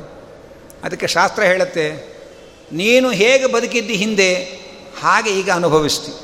ಆದರೆ ಹಿಂದೆ ಕೊಟ್ಟಿದ್ದರೆ ಈಗ ನೀನು ಅನುಭವಿಸ್ತಿ. ಹಿಂದೆ ಕೊಡದೆ ಹೋದರೆ ಈಗ ನಿನಗೆ ಹಸುವಾದರೂ ಸಿಗೋದಿಲ್ಲ. ಮಹಾಭಾರತದ ಅನುಶಾಸನ ಪರ್ವದಲ್ಲಿ ಪಾರ್ವತೀ ದೇವಿ ಪರಮೇಶ್ವರನ ಕೇಳ್ತಾಳೆ. ಕೆಲವರು ಸುಮ್ಮನೆ ಕೂತಿದ್ರು, ಬಂದು ಬಂದು ಬಂದು ಅವರಿಗೆ ದುಡ್ಡು ಹಾಕ್ತಾ ಇರ್ತಾರೆ. ಇನ್ನು ಕೆಲವರು ನಾಲ್ಕು ಜನರು ಮನೆ ಮುಂದೆ ಹೋಗಿ ಕೇಳಿದ್ರೆ ಮಾತ್ರ ದುಡ್ಡು ಕೊಡ್ತಾರೆ. ಇನ್ನು ಕೆಲವರಿಗೆ ಕೇಳಿದ್ರೂ ದುಡ್ಡು ಸಿಗಲ್ಲ. ಯಾಕೆ ಹೀಗೆ ಪ್ರಪಂಚ ಹೀಗಿದೆ? ಎಲ್ರಿಗೂ ಯಾಕೆ ಕೂತಲ್ಲೇ ಕೊಡಲ್ಲ? ಎಲ್ರಿಗೂ ಯಾಕೆ ಕೇಳಿದ್ಕೊಳ್ಳು ಸಿಗಲ್ಲ? ಕೆಲವರಿಗೆ ಕೂತಲ್ಲೇ ಹುಡ್ಕೊಂಬಂದು ಕೊಡ್ತಾರೆ. ಕೆಲವ್ರಿಗೆ ಹೋಗಿ ಕೇಳಿದ್ರೆ ಸಿಗುತ್ತೆ ಅವರಿಗೆ. ಇನ್ನು ಕೆಲವರು ಕೇಳಿದ್ರೂ ಸಿಗಲ್ಲ. ಯಾಕೆ ಹೀಗೆ? ಅಂತ ಪಾರ್ವತಿ ಕೇಳ್ತಾಳೆ. ನಮಗೆಲ್ಲರಿಗೂ ಬರೋ ಪ್ರಶ್ನೆಯನ್ನೇ ಪಾರ್ವತಿ ನಮ್ಮ ಪರವಾಗಿ ಕೇಳ್ತಾ ಇದ್ದಾಳೆ. ಅದಕ್ಕೆ ರುದ್ರದೇವರು ಹೇಳ್ತಾರೆ, ಹಿಂದಿನ ಜನ್ಮದಲ್ಲಿ ಅವರು ಯಾರಿಗೆ ಅವಶ್ಯಕತೆ ಇದೆ ಅವನು ಹುಡುಕೊಂಡು ಹೋಗಿ ಅವ್ರ ಮನೆಗೆ ಹೋಗಿ ಕೊಟ್ಟು ಬಂದರು. ಅದಕ್ಕೆ ಇವಾಗ ಅವರು ಕೊ ಅವರು ಇದ್ದ ಕಡೆಗೆ ಬರ್ತಾ ಇರುತ್ತಮ್ಮ, ಇಷ್ಟೇ ಒಳಗಿರೋ ತತ್ವ. ಇನ್ನು ಕೆಲವರು ದುಡ್ಡಿತ್ತು ಅವ್ರ ಹತ್ರ ಕೇಳಲಿ ಕೊಡೋಣ ಅಂತ ಕೇಳಿದ್ರೆ ಮಾತ್ರ ಕೊಡ್ತಾಯಿದ್ರು ಯಾರು ಕೇಳಿದ್ರೆ ಮಾತ್ರ ಕೊಡ್ತಾರೆ? ಅವ್ರಿಗೂ ಈ ಜನ್ಮದಲ್ಲಿ ಕೇಳಿದ್ರೆ ಮಾತ್ರ ಸಿಗುತ್ತೆ ಇಲ್ದಿರ ಸಿಗಲ್ಲ. ಏನು ಕೆಲವರು ಕೇಳಿದ್ರು ಕೊಡದೆ ದಬಾಯಿಸಿ ಕಳಿಸಿದ್ರು, ಇವತ್ತು ಇವರು ಕೇಳಿದ್ರು ಯಾರೂ ಕೊಡ್ತಾ ಇಲ್ಲ. ಇಷ್ಟೇ ಹಿಂದಿನ ಜನ್ಮದಲ್ಲಿ ನಾವು ಹೇಗೆ ನಡ್ಕೊಂಡಿದ್ದೇವೆ, ಅದಕ್ಕೆ ಅನುಗುಣವಾಗಿ ಈ ಜನ್ಮ. ಹಾಗೆ ಅಂತ ರುದ್ರದೇವರು ಪಾರ್ವತಿ ದೇವಿಗೆ ಉತ್ತರ ಕೊಡ್ತಾರೆ. ಅದರಿಂದ ಆ ಇಡೀ, ಇದ್ರ ಒಟ್ಟು ತಾತ್ಪರ್ಯ ದಾಸರು ಒಂದೇ ನುಡಿಯಲ್ಲಿ ಹೇಳಿಬಿಟ್ರು. ಒಡೆಯನಿಗೆ ಒಡಲನ್ನು ತೋರುವೆ, ಹಾಗೆ ಅಂತ. ಇಲ್ಲಿ ಎರಡು ಘಟ್ಟ ಇದೆ. ಒಂದು ಭಗವಂತನನ್ನು ಬಿಟ್ಟು ಯಾರಲ್ಲೂ ಕೇಳಲ್ಲ ಅನ್ನೋದು ಒಂದು ಪ್ರತಿಜ್ಞೆ. ನಾವು ಏನೇ ಕೇಳಿದರೂ ಅದು ಭಗವಂತನಲ್ಲಿ ಮಾತ್ರ ಕೇಳ್ತೇವೆ. ಯಾಕೆಂದರೆ ಏನಾದರೂ ಕೊಡೋ ಶಕ್ತಿ, ಕೊಡೋ ಸ್ವಾತಂತ್ರ್ಯ ಅವನಿಗೊಬ್ಬನಿಗೆ ಇರೋದು. ಇನ್ಯಾರಿಗೂ ಕೊಡೋ ಶಕ್ತಿಯೂ ಇಲ್ಲ, ಕೊಡೋ ಸ್ವಾತಂತ್ರ್ಯವೂ ಇಲ್ಲ. ಅವನಲ್ಲಿ ನಾವು ಹೋಗಿ ಕೇಳಿದರೆ ಅವನು ಕೊಡೋರಿಗೆ ಪ್ರೇರಣೆ ಕೊಡ್ತಾನೆ, ನಮಗೆ ದಾರಿ ತೋರಿಸ್ತಾನೆ. ಇನ್ನು ಇದಕ್ಕಿಂತ ಮೇಲಿನ ಹಂತ ಇದೆ. ದೇವರಲ್ಲೂ ಏನೂ ಕೇಳಲ್ಲ. ಅನ್ನೋರು. ಅವರು ಆ ಎತ್ತರಕ್ಕೆ ನಾವಿನ್ನೂ ಏರಿಲ್ಲ. ಆದ್ದರಿಂದ ಅವ್ರ ಕಥೆ ಸಮಾಚಾರ ನಮಗೆ ಬೇಡ. ಆ ಎತ್ತರಕ್ಕೇರನು ಪ್ರಹ್ಲಾದ ಇದ್ದಾನೆ. ನರಸಿಂಹದೇವರೇ ಏನು ಬೇಕಯ್ಯ ಅಂತ ಕೇಳಿದರೂ ಕೂಡ, ನಾನೇನು ಬೇಕು ನಿನ್ನ ಹತ್ರ ಬಂದಿದ್ದಲ್ಲಯ್ಯ, ನೀನು ದೇವರು ಅಂತ ಬಂದಿದ್ದೆ ನಾನು ಅಷ್ಟೇ ಅಂದ ಪ್ರಹ್ಲಾದ. ಎಷ್ಟು ಸಿಟ್ಟು ಬರುತ್ತೆ ನಮಗೆ ಪ್ರಹ್ಲಾದನ ಕತೆ ಕೇಳ್ತಾ ಇದ್ರೆ. ನಾವು ಏನೇನು ಬೇಕು ಅಂತ ಲೀಸ್ಟ್ ಮಾಡಿ ಪಟ್ಟಿ ಇಟ್ಕೊಂಡು ಅದ್ರ ಮೇಲೆ ಪೇಪರ್ ಇಟ್ಟಿಟ್ಟು ಕಾಯ್ತಾ ಇದ್ದೇವೆ. ದೇವರು ಸಿಕ್ಕಿದ್ರೆ ಪಟ್ಟಿ ಓದಬೇಕು ಅಂತ. ನಮ್ಮ ಪಟ್ಟಿ ನೋಡಿಯೇ ದೇವರು ನಮ್ಮ ಹಟ್ಟೆ, ನಮ್ಮ ತಂಟೆಗೆ ಬಂದಿಲ್ಲ ಅವನು. ಆದರೆ ಪ್ರಹ್ಲಾದ ದೇವರ ಎದುರು ನಿಂತು ಏನು ಬೇಕಾದ್ರೆ ಕೇಳಯ್ಯ, ಕೊಡ್ತೇನೆ ಅಂತಂದರೆ, ಏನೂ ಬೇಡ ಅಂತಾನಲ್ಲ ಎಂಥ ಹುಂಬ ಇವನು? ಹಾಗೆ ನಮ್ಮ ನಮ್ಮ ಮೂಗಿನ ನೇರಕ್ಕೆ ಪ್ರಹ್ಲಾದನನ್ನು ಅಳತೆ ಮಾಡಿ ನೋಡಿದವ್ರಿಗೆ ಹಾಗೆ ಅನಿಸುತ್ತೆ. ಆದರೆ ಪ್ರಹ್ಲಾದ ದೇ, ಭಗವಂತ ಜಗತ್ತಿನಲ್ಲಿ ಅತ್ಯಂತ ದೊಡ್ಡ ವಸ್ತು ಯಾವುದೋ? ನೀನು. ನೀನೇ ಸಿಕ್ಕಿದ ಮೇಲೆ, ಇನ್ನು ಅದು ಬೇಕು, ಇದು ಬೇಕು ಅಂತ ನಾನು ಯಾಕಯ್ಯ ಕೇಳಬೇಕು? ನಿನಗಿಂತ ಉತ್ತಮವಾದ ವಸ್ತು ಜಗತ್ತಲ್ಲಿ ಎಲ್ಲಿದೆ? ಅಂತ ಭಗವಂತ ಕೇಳ್ತಾನೆ. ತೆಂಗಿನಕಾಯಿ ಬೇಕು ಅಂತ ತೆಂಗಿನಕಾಯಿ ಹುಡ್ಕೊಂಡು ಹೋಗೋದು ಬೇರೆ. ತೆಂಗಿನ ಮರನೇ ಮಾ ಮಾ, ಅಂಗಳದಲ್ಲಿ ನೆಟ್ಟ ಮೇಲೆ. ಮತ್ತು ತೆಂಗಿನಕಾಯಿ ಬೇಕು ಅಂತ ಅಂಗಡಿಗೆ ಹೋಗ್ತಾರೆ ನೀನು ಯಾರಾದರೂ. ಮನೆ ಒಳಗೆ ತೆಂಗಿನ ಮರ ಇರ್ಬೇಕಾದ್ರೆ ಅಲ್ಲೇ ಆರಾಮಾಗಿರ್ತಾರೆ. ಹಾಗೆ ತೆಂಗಿನಕಾಯಿ ಕೊಡೋರು ಕೆಲವರು, ತೆಂಗಿನ ಮರನೇ ಕೊಡೋರು ಕೆಲವರು ಇರ್ತಾರೆ. ಆಗ ಭಗವಂತನಲ್ಲಿ ಪ್ರಹ್ಲಾದ, ಏನೂ ಬೇಡ, ನೀನೇ ಬೇಕು. ಹಾಗೆ ಅಂತ ಕೇಳ್ದ. ನಾವು ಆ ಕ್ಯಾಟಗರಿ ಅಂತೂ ಅಲ್ಲ ನಾವು. ನಾವು ಕೇಳೋರು. ಆದರೆ ಕಡೆ ಪಕ್ಷ ಬೇರೆ ಬೇರೆ ಕಂಡ ಕಂಡವರ ಮುಂದೆಲ್ಲ ಕೈ ಒಡ್ಡಿ ಕೇಳ್ಕೊಂಡು ಮರ್ಯಾದೆ ಕಳ್ಕೊಳ್ಳೋ ಬದಲು ದೇವರಲ್ಲೇ ಕೇಳೋಣ. ಅಲ್ಲ, ಅವನೇನು ಮಾತೇ ಆಡಲ್ಲ ಅಂದರೆ? ಮಾತಾಡೋರು ಯಾರು ಕೊಡಲ್ಲ. ಮಾತಾಡದೇ ಇದ್ದವರೇ ಕೊಡೋದು. ಮಾತಾಡೋರು ಮೈಕ್ ಮುಂದೆ ಕೂತಿರ್ತಾರೆ ಅಷ್ಟೇ. ಕೊಡೋರೆಲ್ಲ ಮಾತಾಡದೆ ಮುಂದೆ ಕೂತಿರ್ತಾರೆ. ಆದ್ದರಿಂದ ಮಾತಾಡೋರು ಯಾರು ಕೊಡಲ್ಲ. ಮಾತಾಡದೇ ಇದ್ದವರೇ ಕೊಡೋರು. ಭಗವಂತ ಅವನು ಮೌನವಾಗಿ ಎಲ್ಲವನ್ನೂ ಕೊಡ್ತಾನೆ. ವಿಷ್ಣು ರಹಸ್ಯ ಒಂದು ಮಾತು ಹೇಳ್ತಾರೆ. ಯಾಕೆ ವಿಪರೀತ ಮಾತಾಡ್ತೀರಿ ಅಂತ ಕೇಳ್ತಾರೆ. ಭಗವಂತ ಹೇಳ್ತಾನೆ ಸುಮ್ಮನೆ ಮಾತಾಡ್ತಾನೆ ಮನುಷ್ಯ, ಯಾಕೆ ಮಾತಾಡಬೇಕು? ಯಾಕೆಂದರೆ ಅವ್ರು ಹೇಳ್ತಾರೆ, ಸೂರ್ಯ ಬೆಳಗಿನಿಂದ ಸಂಜೆಯ ತನಕ ಪ್ರಪಂಚಕ್ಕೆಲ್ಲ ಬೆಳಕು ಕೊಡ್ತಾನೆ, ಮಾತಾಡ್ತಾನೆ ಅವನು. ಸುಮ್ಮನೆ ಬೆಳಕು ಕೊಡ್ತಾನೆ ಅಷ್ಟೇ ಅವನ ಕೆಲಸ. ಚಂದ್ರ ರಾತ್ರಿಯಿಂದ ಬೆಳಗ್ಗೆ ತನಕ ಬೆಳಕು ಕೊಡ್ತಾನೆ, ಮಾತಾಡ್ತಾ ಇರ್ತಾನೆ ಅವನು. ಅವನ ಪಾಡು, ಅವನ ಕರ್ತವ್ಯ ಎಷ್ಟು ಮಾಡ್ಕೊಂಡು ಹೋಗ್ತಾ ಇರ್ತಾರೆ. ಎಲ್ಲರೂ ಮೌನವಾಗಿ ಅವರವ್ರ ಕರ್ತವ್ಯ ಅವರವ್ರು ಮಾಡ್ಕೊಂಡು ಹೋಗಿ ಪ್ರಪಂಚ ನಡ್ಕೊಂಡು ಹೋಗುತ್ತೆ. ಯಾಕೆ ಹೊಡೆದಾಟ ಯಾಕೆ ಬಡದಾಟ ಯಾಕೆ ಕಿರ್ಚಾಟ ಯಾಕೆ ಮಾತು ಯಾಕೆ, ಕತೆ ಯಾಕೆ? ಅಂತ ವಿಷ್ಣು ರಹಸ್ಯಲ್ಲಿ ಭಗವಂತ ಕೇಳ್ತಾನೆ. ಹಾಗೆ ನಮ್ಮಲ್ಲಿ ಕೃತಿಗಿಂತ ಮಾತು ವಿಪರೀತ ಆಗಿರುತ್ತೆ. ಮಾತಿನಿಂದಲೇ ಘರ್ಷಣೆ ಶುರುವಾಗುತ್ತೆ. ಇದೆಲ್ಲ ಇದೆಲ್ಲ ನಮ್ಮ ಹಣೆ ಬರಹ ಅದಕ್ಕೆ ಜಿಹ್ವಾಗ್ರೆ ವರ್ತ ಬಾಂಧವ ನಾಲಿಗೆ ತುದಿಯಲ್ಲಿ ಬಂಧುಗಳಿದ್ದಾರೆ. ನಾಲಿಗೆ ತುದಿಯಲ್ಲಿ ಮರಣವೂ ಇದೆ. ಹಾಗೆ ಅಂತ ಒಂದು ಸುಭಾಷಿತ ಇದೆ. ನಾಲಿಗೆ ತುದಿಯಲ್ಲಿ ಬಂಧುಗಳಿದ್ದಾರೆ ಒಳ್ಳೆಯ ಮಾತಾಡಿದ್ರೆ ಬಂಧುಗಳು ಮೆಚ್ಚುತ್ತಾರೆ ಅದೇ ನಾಲಿಗೆಯಲ್ಲಿ ಕೆಟ್ಟ ಕೆಟ್ಟ ಮಾತಾಡ್ತಾ ಇದ್ದರೆ ಮಾತಾಡಿದ್ರೆ ಹೊಡ್ಕೊಂಡು ಸಾಯ್ತೇವೆ ನಾವು. ಆದ್ದರಿಂದ ಜಿಹ್ವಾಗ್ರೆ ಮರಣಂ ಧ್ರುವಂ ಹಾಗೆ ಅಂತ ಹೇಳ್ತಾರೆ. ಹೀಗೆ ಆ ಭಗವಂತ, ತ- ಭಗವಂತನೇ ಸರ್ವ ಸ್ವತಂತ್ರನಾದ್ದರಿಂದ ಯಾರಲ್ಲೂ ಬೇಡದೆ ಅವನಲ್ಲೇ ನೀವು ಕೇಳಬೇಕು. ಬೇರೆ ಕೇಳೋದು ಬೇಕಾಗಿಲ್ಲ. ಅವನು ಕೊಡ್ತಾನೆ, ಅವನು ಕೊಟ್ಟದ್ದನ್ನು ತೊಗೊಂಡು ಸುಖವಾಗಿರಿ ನೀವು. ಹಾಗೆ ಅಂತ ಹೇಳ್ತಾರೆ. ಇವತ್ತು ಸಮಾಜವಾದಿಗಳು, ಸಮಾಜವಾದಿ ಪಾರ್ಟಿ ಅಂತೆಲ್ಲ ಬೇಕಾದಷ್ಟು ರಾಜಕೀಯದಲ್ಲಿದೆ. ಆದರೆ ವೇದವ್ಯಾಸರು ಹೇಳುವಂತಹ ಸಮಾಜವಾದ ಇದೆಯಲ್ಲ, ಅದು ಜಗತ್ತಿನಲ್ಲಿ ಯಾವ ಪಾರ್ಟಿಯವರು ಅನುಸರಿಸಲ್ಲ. ಎಂಥ ಸಮಾಜವಾದ ಹೇಳ್ತಾರೆ ಅಂದರೆ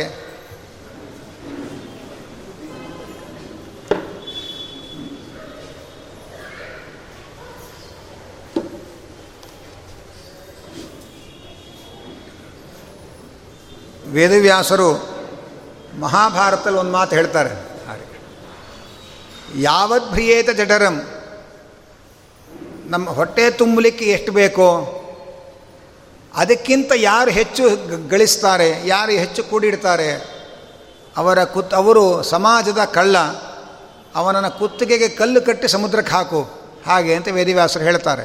ಅವನ ಹೊಟ್ಟೆ ತುಂಬಲಿಕ್ಕೆ ಎಷ್ಟು ಬೇಕೋ ಅಷ್ಟೇ ಸಂಗ್ರಹ ಮಾಡಬೇಕು.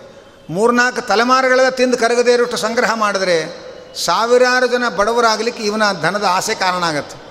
ಅದನ್ನು ಸಾವಿರಾರು ಜನರು, ಸಾವಿರಾರು ಜನ ಬಡವರನ್ನು ಸೃಷ್ಟಿ ಮಾಡೋ ಶ್ರೀಮಂತನನ್ನು ಸಮುದ್ರಕ್ಕೆ ಹಾಕು ಅಂತ ವೇದಿವ್ಯಾಸರು ಒಂದು ಮಾತು ಹೇಳ್ತಾರೆ. ಅಷ್ಟು ಸುಲಭ ಅಲ್ಲ, ಕೇಳಕ್ಕೆ ಬಹಳ ಹಿತವಾಗಿರುತ್ತೆ. ಆದರೆ ಅಷ್ಟು ಅಂಥ ಒಂದು ಸಮಾಜವಾದವನ್ನು ವೇದವ್ಯಾಸರು ನಿರೂಪಣೆ ಮಾಡ್ತಾರೆ. ಆ ಸಮಾಜವಾದ, ಯಾವ ಸಮಾಜವಾದಿ ಪಾರ್ಟಿ ಮುಖಂಡರು ಅನುಸರಿಸ್ತಾ ಇದ್ದಾರೆ ಇವತ್ತು? ಅನ್ನೋ ಅಂತ, ಅದರಿಂದ ಇವರು ಯಾರು ಸಮಾಜವಾದಿಗಳೇ ಅಲ್ಲ. ಹಾಗೆ ಭಗವಂತನ ಒಂದು ಸ್ವಾತಂತ್ರ್ಯವನ್ನು ತಿಳ್ಕೊಂಡು, ಅಂದ್ರೆ ಅರ್ಥ, ನಮಗೆ ವಿಷಯ ವೈರಾಗ್ಯ ಇರಬೇಕು ಅನ್ನುವುದನ್ನು ಮೊದಲನೇ ಅರ್ಹತೆ ಹೇಳ್ತಾರೆ. ಯಾರು ತತ್ವಜ್ಞಾನ ಬೇಕು ಅಂತ ಅಪೇಕ್ಷೆ ಪಡ್ತಾರೆ, ಬ್ರಹ್ಮವಿದ್ಯೆಯನ್ನು ಯಾರು ಅಪೇಕ್ಷೆ ಪಡ್ತಾರೆ, ಅವರಿಗೆ ಮೊದಲು ತೃಪ್ತಿ, ವೈ, ವಿಷಯ ವೈರಾಗ್ಯ ಇರಬೇಕು. ಯಾವುದರ ಆಸೆಗಳಿಗೆ ಬಲಿಯಾದರೆ, ಅವರಿಗೆ ತತ್ವಜ್ಞಾನ ದಕ್ಕಲಿಕ್ಕೆ ಸಾಧ್ಯ ಇಲ್ಲ ಅನ್ನೋದು ಮೊದಲನೇ ಅಂಶ. ಅನಂತರ ಇನ್ನೊಂದು ಅರ್ಹತೆ ಅಂತಂದರೆ ಅದನ್ನು ಎರಡನೇ ಮಂತ್ರದಲ್ಲಿ ಹೇಳ್ತಾರೆ. ಪ್ರತಿಯೊಬ್ಬರೂ ಕೂಡ ಈ ಪ್ರಪಂಚದಲ್ಲಿ ಯಾರು ನೂರು ವರ್ಷಗಳ ಕಾಲ ನೆಮ್ಮದಿಯಾಗಿ ಬಾಳಬೇಕು ಅಂತ ಅಪೇಕ್ಷೆ ಪಡ್ತಾರೆ ಅಂಥವರು ತಮ್ಮ ತಮ್ಮ ಪಾಲಿನ ಕರ್ತವ್ಯ ಕರ್ಮವನ್ನು ಮಾಡಬೇಕು. ತಮ್ಮ ಪಾಲಿನ ಕರ್ತವ್ಯವನ್ನು ಮಾಡದೇ ಬದುಕುವ ಹಕ್ಕು ಸಮಾಜದಲ್ಲಿ ಯಾರಿಗೂ ಇಲ್ಲ. ತಮ್ಮ ತಮ್ಮ ಕರ್ತವ್ಯ ಅಂದರೆ ತಮ್ಮ ತಮ್ಮ ವರ್ಣಕ್ಕೆ ಉಚಿತವಾದ ಕರ್ತವ್ಯ, ತಮ್ಮ ತಮ್ಮ ಆಶ್ರಮಗಳಿಗೆ ಉಚಿತವಾದ ಕರ್ತವ್ಯ, ಈ ವರ್ಣಾಶ್ರಮೋಚಿತವಾದ ಧರ್ಮಗಳನ್ನು ಅನುಷ್ಠಾನ ಮಾಡಿಕೊಂಡಿದ್ದವರಿಗೆ ಮಾತ್ರ ಬದುಕುವ ಹಕ್ಕು. ಅವನು ವೈದ್ಯನಾಗಿರಬಹುದು, ಒಬ್ಬ ವಿದ್ಯಾರ್ಥಿಯಾಗಿರಬಹುದು ಮತ್ತೊಬ್ಬನಾಗಿರಬಹುದು ಯಾವುದೇ ವ್ಯಕ್ತಿಗಳಾಗಲಿ, ಅವರವರ ಕರ್ತವ್ಯಗಳು ಅಂತ ಏನು? ಇದೆ. ಅವರವರ ಪಾಲಿನ ಕರ್ತವ್ಯಗಳನ್ನು ಯಾರು ನಿಷ್ಠರಾಗಿ ಪಾಲಿಸ್ತಾರೆ, ಅವರಿಗೆ ಮಾತ್ರ ಈ ಸಮಾಜದಲ್ಲಿ ಬದುಕುವ ಹಕ್ಕಿದೆ ಅನ್ನುವಂಥ ದೊಡ್ಡ ಅಂಶವನ್ನು ಎರಡನೇ ಮಂತ್ರ ಹೇಳುತ್ತೆ. ಭಗವಂತನನ್ನು ಪೂಜೆ ಮಾಡೋದು ಅಂದ್ರೆ ಏನರ್ಥ? ದೇಶಭಕ್ತಿ ಅಂದ್ರೇನು ಆಗಸ್ಟ್ ಹದಿನಾಲ್ಕನೇ ತಾರೀಕು ತನಕ ನಾನಾ ಬಗೆಯ ಭ್ರಷ್ಟಾಚಾರಗಳನ್ನು ಮಾಡಿ, ಹದಿನೈದನೇ ತಾರೀಕು ಗರಿಗರಿ ಖಾದಿ ಜುಬ್ಬ ಟೋಪಿ ಹಾಕಿ ಧ್ವಜಾರೋಹಣ ಮಾಡಿದರೆ ಅವನು ಹೇಗೆ ದೇಶಭಕ್ತ ಅಲ್ಲವೋ? ಹಾಗೆ ಜೀವನ ಪೂರ್ತಿ ಅಪ್ರಾಮಾಣಿಕನಾಗಿ ಬದುಕಿ ದೇವರ ಮುಂದೆ ಬಂದು ಕೈ ಮುಗಿದರೆ ಅವನು ದೇವರ ಭಕ್ತನಲ್ಲ ಅನ್ನೋ ಮಾತನ್ನು ಈ ಮಂತ್ರ ಹೇಳ್ತಾ ಇದೆ. ಆದ್ದರಿಂದ ನಮ್ಮ ಪಾಲಿಗೆ ಭಗವಂತ ಏನೇನು ಕರ್ತವ್ಯಗಳನ್ನು ವಿಧಿ ವಿಧಿಸಿದ್ದಾನೆ ಆ ನಮ್ಮ ಪಾಲಿನ ವರ್ಣಾಶ್ರಮ ಕರ್ತವ್ಯಗಳನ್ನು ಪಾಲನೆ ಮಾಡಿಕೊಂಡಿರಬೇಕು, ಅದೇ ನಾವು ದೇವರಿಗೆ ಸಲ್ಲಿಸುವ ಪೂಜೆ. ಭಗವಂತನಿಗೆ ನಾವು ಸಲ್ಲಿಸುವ ಪೂಜೆ ಅಂದರೆ ಕೃಷ್ಣ ಗೀತೆಯಲ್ಲಿ ಹೇಳ್ತಾನೆ, ಸ್ವಕರ್ಮಣ ತಮಭ್ಯರ್ಚ ಸಿದ್ಧಿಂ ವಿಂದತಿ ಮಾನವ. ಅವರವರ ಕರ್ತವ್ಯ ಕರ್ಮವನ್ನು ಪರಿಪಾಲಿಸುವುದೇ ಅವರವರು ಮಾಡಬೇಕಾದ ಭಗವಂತನ ಪೂಜೆ. ವಿದ್ಯಾರ್ಥಿಯಾದವನು ತನ್ನ ಶಾಲೆಯ ಪರೀಕ್ಷಾ ದಿನಾಂಕ ಘೋಷಣೆ ಆದ ಕೂಡಲೇ ಪರೀಕ್ಷೆ ಹಿಂದಿನ ದಿವಸ, ದಿವಸದವರೆಗೂ ಕೂಡ ಬಂದು ಎಲ್ಲ ದೇವಸ್ಥಾನಗಳಿಗೆ ಪಂಚಾಮೃತ ಅಭಿಷೇಕ, ಎಲ್ಲ ದೇವಸ್ಥಾನಗಳಿಗೆ ಪ್ರದಕ್ಷಿಣೆಗಳು ಇದೇ ಹಾಕ್ತಾ ಕೂತರೆ ಅವನ ಪರೀಕ್ಷೆಯಲ್ಲಿ ಖಂಡಿತ ಪಾಸಾಗಕ್ಕೆ ಸಾಧ್ಯ ಇಲ್ಲ. ಹಾಗಂತ ಹೇಳಿ ದೇವರ ಹತ್ರ ಹೋಗಬಾರ್ದು ಅಂತ ಅರ್ಥಲ್ಲ. ಮತ್ತೇನು? ಅವನು ಚೆನ್ನಾಗಿ ಅಧ್ಯಯನ ಮಾಡಿ ಓದಿ ಮುಗಿಸಿ ಆಮೇಲೆ ದೇವರಲ್ಲಿ ಬಂದು ನಮಸ್ಕಾರ ಹಾಕಿದರೆ ಅವನು ಓದಿದ್ದು ನೆನಪಾಗುವ ಹಾಗೆ ದೇವರ ಅನುಗ್ರಹ ಮಾಡ್ತಾನೆ. ಆದರೆ ವಿದ್ಯಾರ್ಥಿ ತಾನು ವಿದ್ಯಾಭ್ಯಾಸವನ್ನೇ ಮಾಡದೆ ಬರೇ ಪಂಚಾಮೃತದಲ್ಲೇ ಪಾಸಾಗ್ತಾನೆ ಅಂತ ಕೂತ್ಕೊಂಡ್ರೆ ಇದು ಶುದ್ಧ ಅವಿವೇಕ. ಇದನ್ನು ಭಕ್ತಿ ಅಂತ ಯಾವ ಶಾಸ್ತ್ರವೂ ಕರೆಯಲ್ಲ. ಇದನ್ನೇ ನಮಗೆ ಉಪನಿಷತ್ತು ಹೇಳ್ತಾ ಇರೋ ಮಾತು. ಆದ್ದರಿಂದ ನಮ್ಮ ಪಾಲಿನ ಕರ್ತವ್ಯವನ್ನು ನಾವು ಮಾಡಿಕೊಂಡು ಭಗವಂತ ಆ ಕರ್ತವ್ಯವನ್ನೇ ಭಗವಂತನ ಪೂಜೆ ಅಂತ ಮಾಡಬೇಕು. ಹಿಂದೆ ಬಹಳ ವರ್ಷಗಳ ಹಿಂದೆ ಇದೇ ನ್ಯಾಷನಲ್ ಕಾಲೇಜಿನಲ್ಲಿ ಎಚ್ ನರಸಿಂಹಯ್ಯ ಅನ್ನೋರು ಇದ್ದಾಗ ಅವರ, ಅವರಿದ್ದಾಗ ಅಲ್ಲಿ ಗೀತಾ ಜಯಂತಿ ಪ್ರಯುಕ್ತ ಗೀತಾ ಕಂಠಪಾಠ ಸ್ಪರ್ಧೆಗಳನ್ನು ಶಾಲೆಯ ಮಕ್ಕಳಿಗೆ ಏರ್ಪಾಡು ಮಾಡಿದರು. ಅದಕ್ಕೆ ಒಂದು ಗಂಟೆ ಗೀತಾ ಪ್ರವಚನ ಮಾಡಿ, ಆ ಮಕ್ಕಳ ಬಹುಮಾನ ಕೊಡಬೇಕು ಅಂತ ಇಷ್ಟು ಕಾರ್ಯಕ್ರಮ ಇತ್ತು. ಅವರು ವ್ಯವ ನಮಗೆ ಕರೆದವರು ಹೇಳಿದರು, ನರಸಿಂಹಯ್ಯ ಅವರು ಇರ್ತಾರೆ ವೇದಿಕೆ ಮೇಲೆ, ನೀವು ಒಂದು ಗಂಟೆ ಗೀತಾ ಪ್ರವಚನ ಮಾಡಬೇಕು. ಇಷ್ಟು ಎರಡು ವಿಷಯ ಹೇಳಿದ್ರು ಅವರು. ಆಗಲಿ ಅಂತಂದ್ರಿ ಆಚಾರ್ಯರು ಏನು ಗೀತೆಯ ಅರ್ಥವನ್ನು ಹೇಳಿದ್ದಾರೆ, ಆ ಗೀತೆಯ ಅರ್ಥವನ್ನೆಲ್ಲ ಆ ಪ್ರವಚನದಲ್ಲಿ ನಮಗೆ ಅವಕಾಶ ಇದ್ದಷ್ಟು ನಿರೂಪಣೆ ಮಾಡಿದ ಮೇಲೆ ಅವರ ಅಧ್ಯಕ್ಷ ಭಾಷಣ ಮಾಡಬೇಕಾದ್ರೆ, ನನ್ನ ವಾದವು ಇದೇ ಇದೇ ಭಗವದ್ಗೀತೆ ಆದರೆ ನಾನು ಒಪ್ಪಿದ್ದೇನೆ. ಹಾಗೆ ಅಂತ ಅನೌನ್ಸ್ ಮಾಡಿ ಒಂದೇ ಭಾ, ಒಂದೇ ವಾಕ್ಯದ ಅಧ್ಯಕ್ಷ ಭಾಷಣ ಮಾಡಿ ಮುಗಿಸಿದರು. ಹಾಗಾದ್ರೆ ನಮ್ಮದೇ ಇದ್ದವರು ಯಾಕೆ ನಂಬಿಲ್ಲ ಅಂದರೆ, ಅವರಿಗೆ ಸರಿಯಾಗಿ ತಲುಪಿಸಿಲ್ಲ. ಅವರೂ ಸ್ವತಃ ಓದಲಿಕ್ಕೆ ಹೋಗಿಲ್ಲ. ಓದಿದವರು ಸರಿಯಾಗಿ ಅರ್ಥ ಮಾಡಿಕೊಂಡಿಲ್ಲ, ಅರ್ಥ ಮಾಡಿಕೊಂಡವರು ಅವ್ರಿಗೆ ತಲುಪಿಸಿಲ್ಲ. ಈ ಒಂದು ಮಧ್ಯದ ಕೊಂಡಿ ಕಳಚಿದ್ದರಿಂದ ಅವರವರ ಮೂಗಿನ ನೇರಕ್ಕೆ ಅವರವರ ಅಪಾರ್ಥಗಳನ್ನು ಮಾಡಿಕೊಂಡು ಗ್ರಂಥಗಳನ್ನು ದೂಷಣೆ ಮಾಡುವ ಹಂತಕ್ಕೆ ತಲುಪ್ತಾರೆ. ಕೆಲವರಿಗೆ ಒಳಗೆ ದುರಾಗ್ರಹ ತುಂಬಿದರೆ ಯಾವ ಶಾಸ್ತ್ರವೂ ಅರ್ಥವಾಗಲ್ಲ. ಹೃದಯ ಶುದ್ಧವಾಗಿದ್ದರೆ ಎಲ್ಲವೂ ಅರ್ಥ ಆಗತ್ತೆ. ಹಾಗೆ ಅವರವರ ಪಾಲಿನ ಕರ್ತವ್ಯಗಳನ್ನು ಮಾಡಿ ಅದು ಭಗವಂತನ ಪ್ರೇರಣೆಯಿಂದ ಆಗಿದೆ ಅಂತ ತಿಳ್ಕೊಳ್ಬೇಕು. ಅದರಿಂದ ಭಗವಂತ ಪ್ರೀತನಾಗಲಿ ಅಂತ ತಿಳ್ಕೊಳ್ಬೇಕು. ಹೀಗೆ ಭಗವಂತನ ಪೂಜಾರೂಪವಾಗಿ ಅವನ ಪ್ರೇರಣೆಯಿಂದ ಅವನ ಪ್ರೀತಿಗಾಗಿ ಇದನ್ನು ಮಾಡ್ತಾ ಇದ್ದೇವೆ ಅನ್ನೋ ಎಚ್ಚರಿಕೆ ಇದ್ದರೆ ಆಗ ಅವನಿಗೆ ಸಮಾಜದಲ್ಲಿ ಬದುಕುವ ಹಕ್ಕಿದೆ. ಭಗವಂತನನ್ನು ಸಾಕ್ಷಾತ್ಕರಿಸಿಕೊಂಡ ಬ್ರಹ್ಮಜ್ಞಾನಿಯಾದರೂ ಕೂಡ ಅವನು ಈ ಪ್ರಪಂಚದಲ್ಲಿ ಇರೋ ಇರೋ ತನಕ ಕರ್ತವ್ಯ ಕರ್ಮಗಳನ್ನು ಮಾಡಲೇಬೇಕು. ಹಾಗೆ ಅಂತ ಉಪನಿಷತ್ತು ಹೇಳುತ್ತೆ. ಕೆಲವರು ಅಜ್ಞಾನಿಗಳು ಮಾತ್ರ ಕರ್ಮಾಚರಣೆ ಎಲ್ಲ ಮಾಡ್ತಾ ಇರು ಜ್ಞಾನಿಗಳಿಗೇನು ಕರ್ಮಾಚರಣೆ ಬೇಕಾಗಿಲ್ಲ. ಅಂತ ಹೀಗೆ ಈ ಉಪನಿಷತ್ತಿನ ಅಭಿಪ್ರಾಯವನ್ನು ವ್ಯಾಖ್ಯಾನ ಮಾಡಿದವರಿದ್ದಾರೆ ಆದರೆ ಶಾಸ್ತ್ರದಲ್ಲಿ ಅದು ಹಾಗೆ ಹೇಳಿಲ್ಲ. ಜ್ಞಾನಿಯಾದವನೇ ಕರ್ಮಾಚರಣೆ ಮಾಡಿದವರು ಇನ್ಯಾರು ಮಾಡಬೇಕು? ಆದ್ದರಿಂದ ಅಜ್ಞಾನಿಯಾದವನು ಕರ್ಮಾಚರಣೆ ಮಾಡಬೇಕು. ಜ್ಞಾನಿಯಾದವನು ಕರ್ಮಾಚರಣೆ ಮಾಡಬೇಕು. ಜ್ಞಾನಿ ಅಂದರೆ ಬರೇ ಪುಸ್ತಕದ ಜ್ಞಾನ ಅಲ್ಲ. ಕಣ್ಣಾರೆ ಭಗವಂತನನ್ನು ಕಂಡ ಅಪರೋಕ್ಷ ಜ್ಞಾನಿಯೂ ಕೂಡ ಈ ಜಗತ್ತಿನಲ್ಲಿ, ಈ ಪ್ರಪಂಚದಲ್ಲಿ ಇರೋ ತನಕ ಅವನು ತನ್ನ ತನ್ನ ವರ್ಣಾಶ್ರಮ ಧರ್ಮಗಳಂತ ತನ್ನ ತನ್ನ ಪಾಲನ ಕರ್ತವ್ಯಗಳನ್ನು ಕಡ್ಡಾಯವಾಗಿ ಮಾಡಬೇಕು. ಮಾಡದೇ ಹೋದರೆ ಅವನಿಗೆ ಅದರ ಲೇಪವಾಗತ್ತೆ ಅನ್ನೋಂಥ ಒಂದು ಮಾತನ್ನು ಇಲ್ಲಿ ಸ್ಪಷ್ಟವಾಗಿ ತಿಳಿಸ್ತಾ ಇದ್ದಾರೆ. ಭಗವದ್ಗೀತೆಯೇ ಅದಕ್ಕೆ ಉದಾಹರಣೆ. ಅರ್ಜುನ ಸಾಕ್ಷಾತ್ ಭಗವಂತನನ್ನು ಕಣ್ಣಾರೆ ಕಂಡ ಅಪರೋಕ್ಷ ಜ್ಞಾನಿ. ಜ್ಞಾನಿಯಾದವರಿಗೆ ಕರ್ಮ ಬೇಕಾಗಿಲ್ಲ ಅಂತಾಗಿದ್ದರೆ ಜ್ಞಾನಿಯಾದ ಅರ್ಜುನ ಯುದ್ಧ ಮಾಡಲ್ಲ ಅಂತ ಹೇಳಿದಾಗ, ಹೌದಪ್ಪ, ನೀನು ಜ್ಞಾನಿ, ಯುದ್ಧ ಮಾಡಬೇಡ, ಆರಾಮಾಗಿರು. ಅಂತ ಕೃಷ್ಣ ಉಪದೇಶ ಮಾಡಿದರೆ ನಮಗೆ ಹದಿನೆಂಟು ಅಧ್ಯಾಯ ಗಟ್ಟು ಮಾಡೋ ಕೆಲಸವೇ ತಪ್ತಾ ಇತ್ತು, ಒಂದು ವಾಕ್ಯಲ್ಲಿ ಮುಗಿದೋಗ್ತಾ ಇತ್ತು. ಆದರೆ ಭಗವಂತನನ್ನು ಕಣ್ಣಾರೆ ಕಂಡ, ವಿಶ್ವರೂಪವನ್ನು ಕಂಡ ಜ್ಞಾನಿಯಾದಂತಹ ಇಂದ್ರನ ಅವತಾರನಾದ ಅರ್ಜುನ ತನ್ನ ಕ್ಷತ್ರಿಯನಾದ ತನ್ನ ಕರ್ತವ್ಯವಾದ ಯುದ್ಧವನ್ನು ಮಾಡಲ್ಲ ಅಂತ ಹೇಳಿದಾಗ, ನಿನ್ನ ಪಾಲಿನ ಕರ್ತವ್ಯವನ್ನು ನೀನು ಮಾಡಲೇಬೇಕು ಅಂತ ಕೃಷ್ಣ ಅವನಿಗೆ ಉಪದೇಶ ಮಾಡಿ ಅವನನ್ನು ಯುದ್ಧದಲ್ಲಿ ತೊಡಗಿಸಿದ. ಅದರಿಂದ ಏನು ಅರ್ಥ ಆಗುತ್ತೆ? ಜ್ಞಾನಿಯಾದವರು ಕೂಡ ಭಗವಂತನನ್ನು ಕಣ್ಣಾರೆ ಕಂಡವರೂ ಕೂಡ ತಮ್ಮ ತಮ್ಮ ಕರ್ತವ್ಯಗಳನ್ನು ಪಾಲನೆ ಮಾಡಲೇಬೇಕು ಅನ್ನೋದು ನಮಗೆ ಕೃಷ್ಣ ತಿಳಿಸಿಕೊಟ್ಟಿದ್ದಾನೆ. ಆದ್ದರಿಂದ ಎರಡು ಅರ್ಹತೆ. ಮೊದಲು ಅದು ಬೇಕು, ಇದು ಬೇಕು ಅನ್ನುವಂತಹ ವಿಷಯದ ಅಭಿಲಾಷೆಗಳಿರಬಾರದು. ಯಾರಿಗೆ ಬ್ರಹ್ಮವಿದ್ಯೆ ಬೇಕು, ಅವರಿಗೆ ನಾನಾ ತರಹದ ವಿಷಯದ ಅಭಿಲಾಷೆಗಳಿರಬಾರದು. ಎರಡನೆಯದು, ತಮ್ಮ ತಮ್ಮ ಪಾಲಿನ ಕರ್ತವ್ಯ ಕರ್ಮವನ್ನು ಭಗವಂತನ ಪೂಜಾರೂಪವಾಗಿ ಅನುಷ್ಠಾನ ಮಾಡ್ತಾ ಇರಬೇಕು. ಇದು ಎರಡು ಯಾರಿಗಿದೆ? ಅವರಿಗೆ ಉಪನಿಷತ್ತು ತಿಳಿಸುವ ಬ್ರಹ್ಮವಿದ್ಯೆಯನ್ನು ಶ್ರವಣ ಮಾಡುವ ಅಧಿಕಾರ ಬರುತ್ತೆ ಅನ್ನುವಂತಹ ಮಹತ್ವದ ಅಂಶವನ್ನು ಆರಂಭದ ಎರಡು ಮಂತ್ರಗಳಿಂದ ಉಪನಿಷತ್ತು ನಮಗೆ ನಿರೂಪಣೆ ಮಾಡ್ತಾ ಇದೆ. ಆದರೆ ಕೆಲವು ಕೆಲವರಿಗೆ ಈ ಕರ್ತವ್ಯ ಕರ್ಮದಿಂದ ವಿನಾಯಿತಿ ಇದೆ. ಯಾರಿಗೆ ಅಂತಂದರೆ ಭಗವಂತನನ್ನು ಧ್ಯಾನ ಮಾಡ್ತಾ ಇರ್ತಾರೆ. ಧ್ಯಾನದ ತುಟ್ಟ ತುದಿಯ ಅವಸ್ಥೆ ಅಂತಂದರೆ ಸಮಾಧಿ ಅಂತ ಕರೀತಾರೆ. ನಾವು ರಸ್ತೆಯಲ್ಲಿ ನೋಡೋ ಸಮಾಧಿ ಅಲ್ಲ ಅದು. ಸಮಾಧಿ ಅಂದರೆ ಭಗವಂತನಲ್ಲಿ ಮನಸ್ಸನ್ನು ಮುಳುಗಿಸಿ ಮೈ ಮೇಲೆ ಎಚ್ಚರ ಇಲ್ಲದೆ ಭಗವಂತನಲ್ಲಿ ಮುಳುಗಿರೋದು. ಆ ಸಮಾಧಿ ಧ್ಯಾನಕ್ಕೆ ಹೋದವರಾರು ಎಚ್, ಆವಾಗ ಎಚ್ಚರಿಕೆ ಆಗುತ್ತೆ. ಸಮಾಧಿಯ ಸ್ಥಿತಿಗೆ ಹೋದವರಿಗೆ ದಿವಸಗಟ್ಟಲೆ ಎಚ್ಚರಿಕೆ ಆಗಲ್ಲ ಅವರಿಗೆ. ಆಗ ಅಷ್ಟು ದಿವಸಗಳ ಕಾಲ ಯಾವಾಗ ಅವರಿಗೆ ಬಾಹ್ಯ ಪ್ರಪಂಚದ ಎಚ್ಚರ ಇರಲಿಲ್ಲ. ಆ ದಿವಸಗಳ ತಮ್ಮ ಕರ್ತವ್ಯ ಕರ್ಮಗಳು ಪರಿತ್ಯಾಗ ಮಾಡಿದ ಮಾಡಿದಾಗ ಆಯ್ತಲ್ಲ ಅಂದರೆ ಆಗ ಅವರಿಗೆ ಕರ್ತವ್ಯದ ವಿನಾಯಿತಿ ಇದೆ. ಆಗ ಅವರಿಗೆ ದೋಷ ಇಲ್ಲ. ಎಚ್ಚರಿಕೆ ಆದರೆ ಮತ್ತೆ ಕರ್ಮ ಮಾಡಲೇಬೇಕು ಅವರು ಕೂಡ. ಹೀಗೆ ಭಗವಂತನ ಧ್ಯಾನ ಮಾಡ್ತಾ ಮೈ ಮರೆತು ಪ್ರಪಂಚವನ್ನೇ ಮರೆತು ದಿನಗಳಗಟ್ಟಲೆ ಪರಮಾತ್ಮನ ಸಮಾಧಿ ಸ್ಥಿತಿಯಲ್ಲಿ ಇರತಕ್ಕಂಥವರಿಗೆ ಆ ಸಮಾಧಿ ಸ್ಥಿತಿಯಲ್ಲಿ ಇರುವಾಗ ಕರ್ತವ್ಯ ಕರ್ಮ ಮಾಡಲಿಲ್ಲ ಅಂತ ಹೇಳಿ ಅವರಿಗೇನು ಲೋ ಲೇಪ ಇಲ್ಲ, ದೋಷ ಇಲ್ಲ. ಆದರೆ ಸಮಾಧಿ ಸ್ಥಿತಿಯಿಂದ ಎಚ್ಚರಿಕೆ ಆದ ಮೇಲೆ ಅವರು ಅವಶ್ಯ ಕರ್ತವ್ಯ ಕರ್ಮವನ್ನು ಮಾಡಬೇಕು.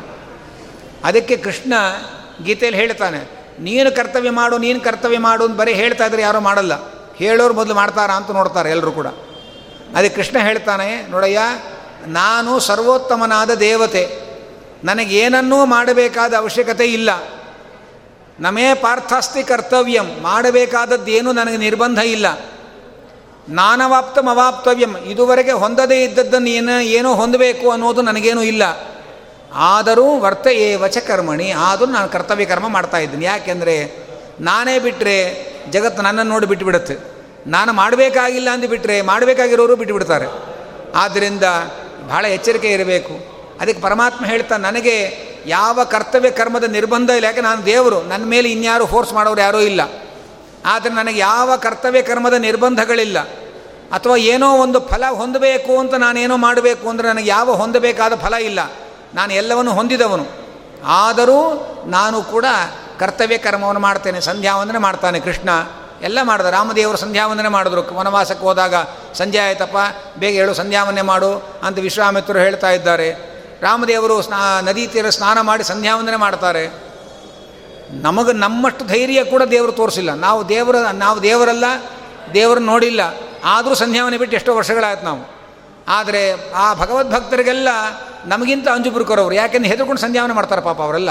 ನಾವು ಯಾವ ಅಂತ ಹೆದರ್ಕೊಂಡಿದ್ದೇವ? ಯಾವತ್ತೂ ಹೆದರ್ಕೊಂಡು? ಮೊದಲನೇ ಸು ಬಿಟ್ಟಾಗ ಹೆದರಿಕೆ ಆಗಿತ್ತು ಅಷ್ಟೇ ಆಮೇಲೆ ನಮ್ಗೆ ಯಾವ ಹೆದರಿಕೆಯನ್ನು ಆರಾಮಾಗಿದ್ದೆವು ನಾವು. ಈಗ ನಮಗಿರುವಷ್ಟು ಧೈರ್ಯವೂ ಪಾಪ ಯಾವ ಭಗವದ್ಭಕ್ತರಿಗೂ ಇಲ್ಲ.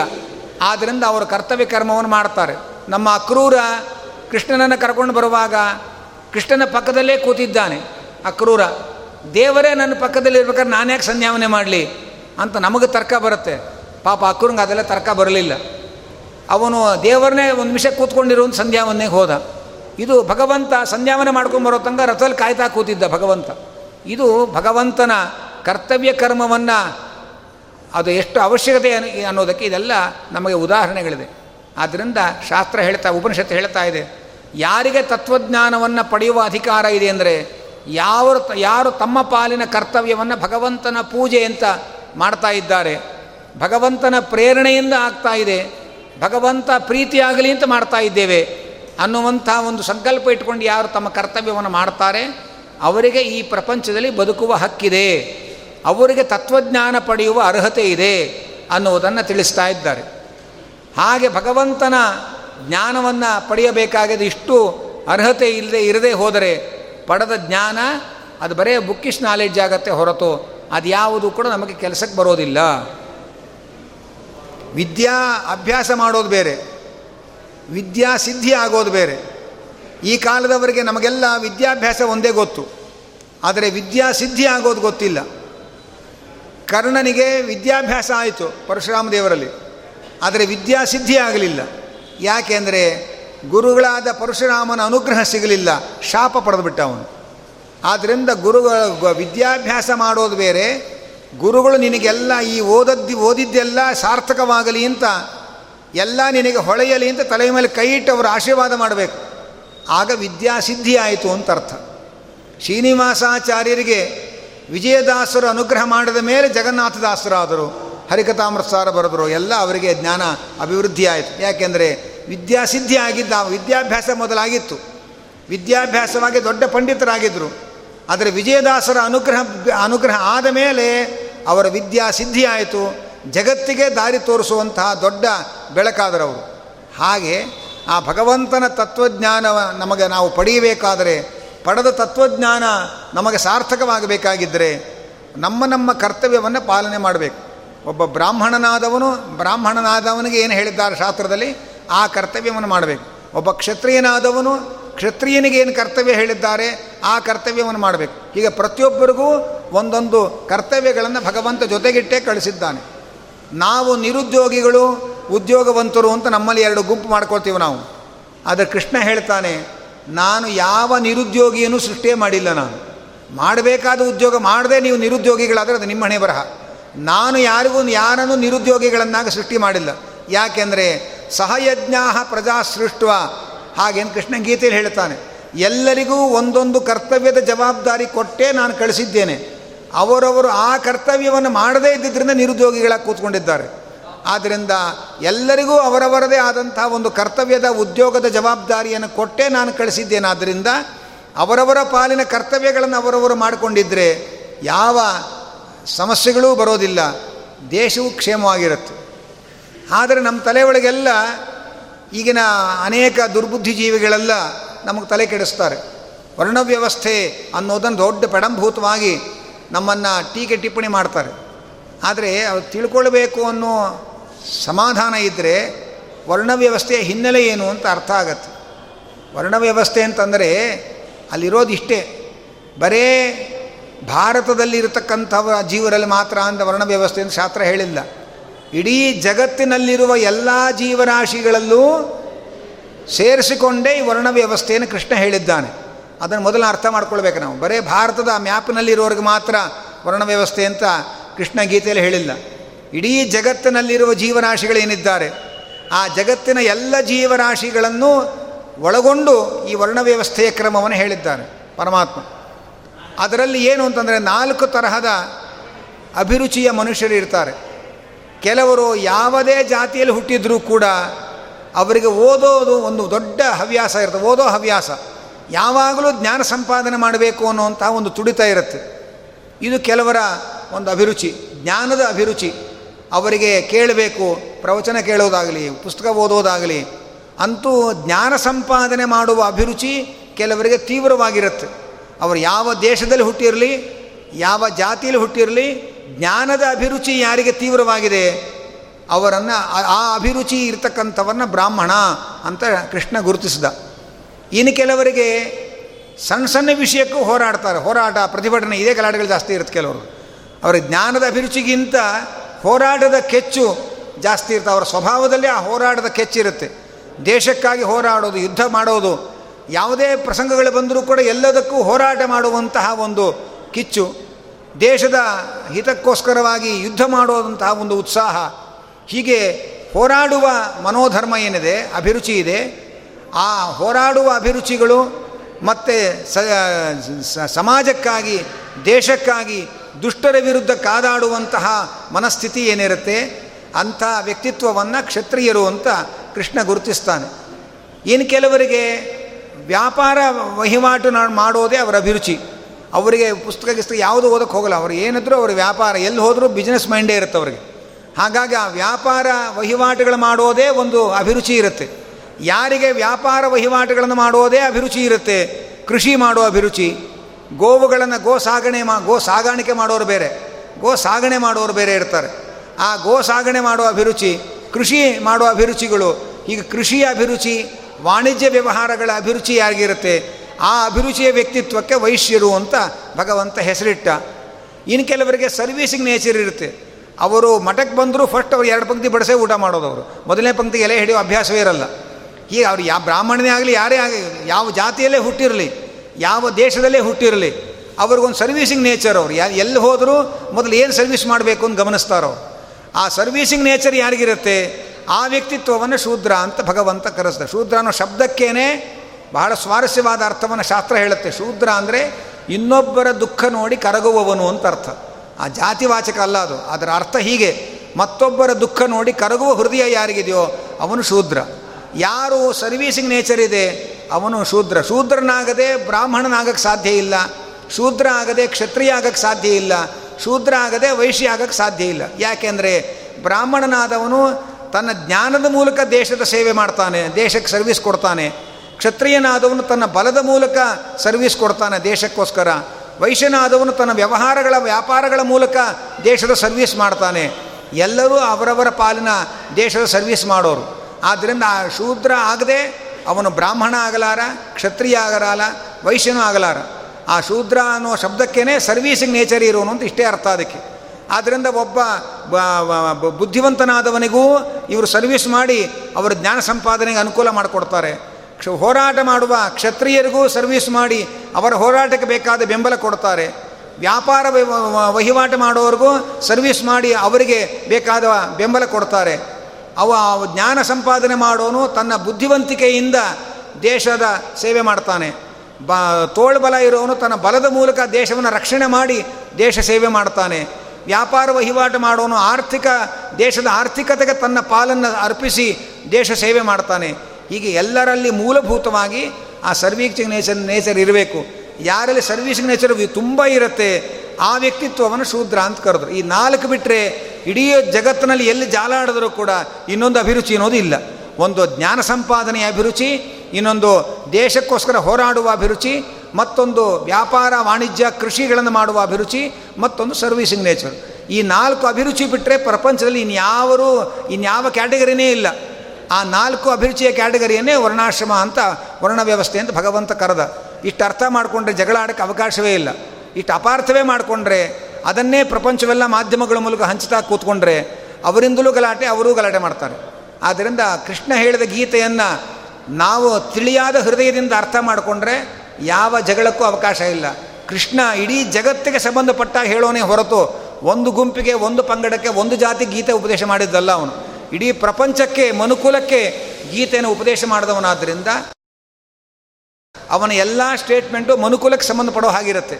ಅದನ್ನು ನಾವು ಅರ್ಥ ಮಾಡ್ಕೊಳ್ಬೇಕು. ಹೀಗೆ ಅವರವರ ವರ್ಣಧರ್ಮಗಳು, ಅವರವರ ಕರ್ತವ್ಯಗಳೇನಿದೆ, ಆ ವರ್ಣಾಶ್ರಮ ಧರ್ಮಗಳನ್ನು ಅವರವರು ನಿಷ್ಠೆಯಿಂದ ದೇವರ ಪೂಜೆ ಅನ್ನುವ ಎಚ್ಚರಿಕೆಯಿಂದ ಮಾಡಿದರೆ, ಆಗ ಅವನಿಗೆ ತತ್ವಜ್ಞಾನ ಸಂಪಾದನೆ ಮಾಡುವ ಅರ್ಹತೆ ಬರುತ್ತೆ. ಹೀಗೆ ತಮ್ಮ ವಿಷಯ ವೈರಾಗ್ಯ ಮತ್ತು ಕರ್ತವ್ಯ ಪಾಲನೆ, ಇದೆರಡು ಬ್ರಹ್ಮವಿದ್ಯೆಯನ್ನು ಸಂಪಾದನೆ ಮಾಡಲಿಕ್ಕೆ ಬೇಕಾದ ಅರ್ಹತೆಗಳು. ಅವನು ಎಂಥ ದೊಡ್ಡ ಜ್ಞಾನಿಯಾದರೂ ಕೂಡ ಭಗವಂತನನ್ನು ಕಣ್ಣಾರೆ ಕಂಡವನೇ ಆದರೂ ಕೂಡ ಈ ಪ್ರಪಂಚದಲ್ಲಿ ಇರೋ ತನಕ ತನ್ನ ಪಾಲಿನ ಕರ್ತವ್ಯವನ್ನು ಅವನು ಮಾಡಲೇಬೇಕು.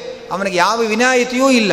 ಯಾರಿಗೆ ವಿನಾಯಿತಿ ಅಂದರೆ ದೇವರನ್ನು ಧ್ಯಾನ ಮಾಡ್ತಾ ಪ್ರಪಂಚವನ್ನೇ ಮರೆತು ದಿನಗಳಗಟ್ಟಲೆ ಭಗವಂತನ ಧ್ಯಾನದ ಸಮಾಧಿ ಸ್ಥಿತಿಯಲ್ಲಿ ಯಾರು ಇರ್ತಾರೆ? ಅವರಿಗೆ ಮಾತ್ರ ಆ ಅವಧಿಯೊಳಗೆ ಅವರಿಗೆ ಕರ್ಮದ ವಿನಾಯಿತಿ. ಅವರು ಎಚ್ಚರಿಕೆ ಆದರೆ ಮತ್ತೆ ಪುನಃ ಕರ್ಮವನ್ನು ಮಾಡಲೇಬೇಕು.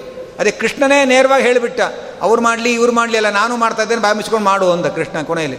ಅವರೆಲ್ಲ ಮಾಡ್ತಾ ಇದ್ದಾರೆ, ನೀನು ಮಾಡು ಅಂತಂದರೆ ಅವ್ರು ಮಾಡಲಿ, ನಾನೇ ಮಾಡ್ಬೇಕು? ಕೇಳ್ತಾನೆ. ಅಲ್ಲಯ್ಯ, ದೇವರು ನಾನೇ ಮಾಡ್ತಾ ಕೂತಿ, ನನಗೇನು ಬೇಕಾಗಿಲ್ಲ. ನಾನೇ ಮಾಡ್ತಾ ಕೂತಿ ಮತ್ತು ನೀನು ಯಾಕೆ ಮಾಡಬಾರ್ದು? ನಿಂಗೆ ಕಂಪಲ್ಸರಿ ನನಗೇನು ಕಂಪಲ್ಸರಿ ಇಲ್ಲ. ನಾನು ನೋಡ್ಕೊಂಡಾದರೂ ನೀನು ಮಾಡು ಅಂತ ನಾನು ಮಾಡಿ ತೋರಿಸ್ತಾ ಇದ್ದೇನೆ.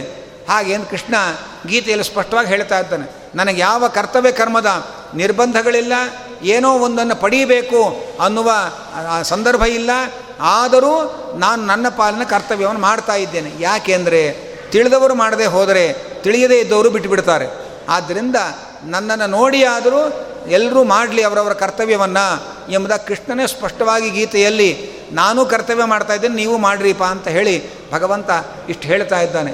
ಹೀಗೆ ಬ್ರಹ್ಮಜ್ಞಾನಕ್ಕೆ ಬೇಕಾದ ಎರಡು ಅರ್ಹತೆಗಳನ್ನು ಆರಂಭದ ಎರಡು ಮಂತ್ರಗಳಿಂದ ಈಶಾವಾಸ ಉಪನಿಷತ್ತು ತಿಳಿಸ್ತಾ ಇದೆ ಎಂಬುದಾಗಿ ಹೇಳ್ತಾ ಮುಂದಿನ ಮಂತ್ರಗಳ ಚಿಂತನೆ ನಾನು ನಾಳೆ ನೋಡೋಣ. ಹರಯೇ ನಮಃ. ಕಾಯೇನ ವಾಚ ಮನಸೇಂದ್ರಿಯೈರುವ ಬುದ್ಧ್ಯಾತ್ಮನಾವಾನುಸೃತ ಸ್ವಭಾವ ಕರೋಮಿ ಯದ್ಯತ್ ಸಕಲಂ ಪರಸ್ಮೈ, ನಾರಾಯಣಾಯೇತಿ ಸಮರ್ಪಯಾಮಿ ಯಸ್ಸರ್ವಗುಣಸಂಪೂರ್ಣ ಸರ್ವದೋಷವಿವರ್ಜಿತ, ಪ್ರಿಯತಾಂ ಪ್ರೀತ ಏವಾಲಂ ವಿಷ್ಣುರ್ಮೇ ಪರಮಸುಹೃತ್ ಪ್ರೀಣಯಾಮೋ ವಾಸುದೇವಂ ದೇವತಾಮಂಡಲ ಅಖಂಡಮಂಡನಂ ಪ್ರೀಣಯಾ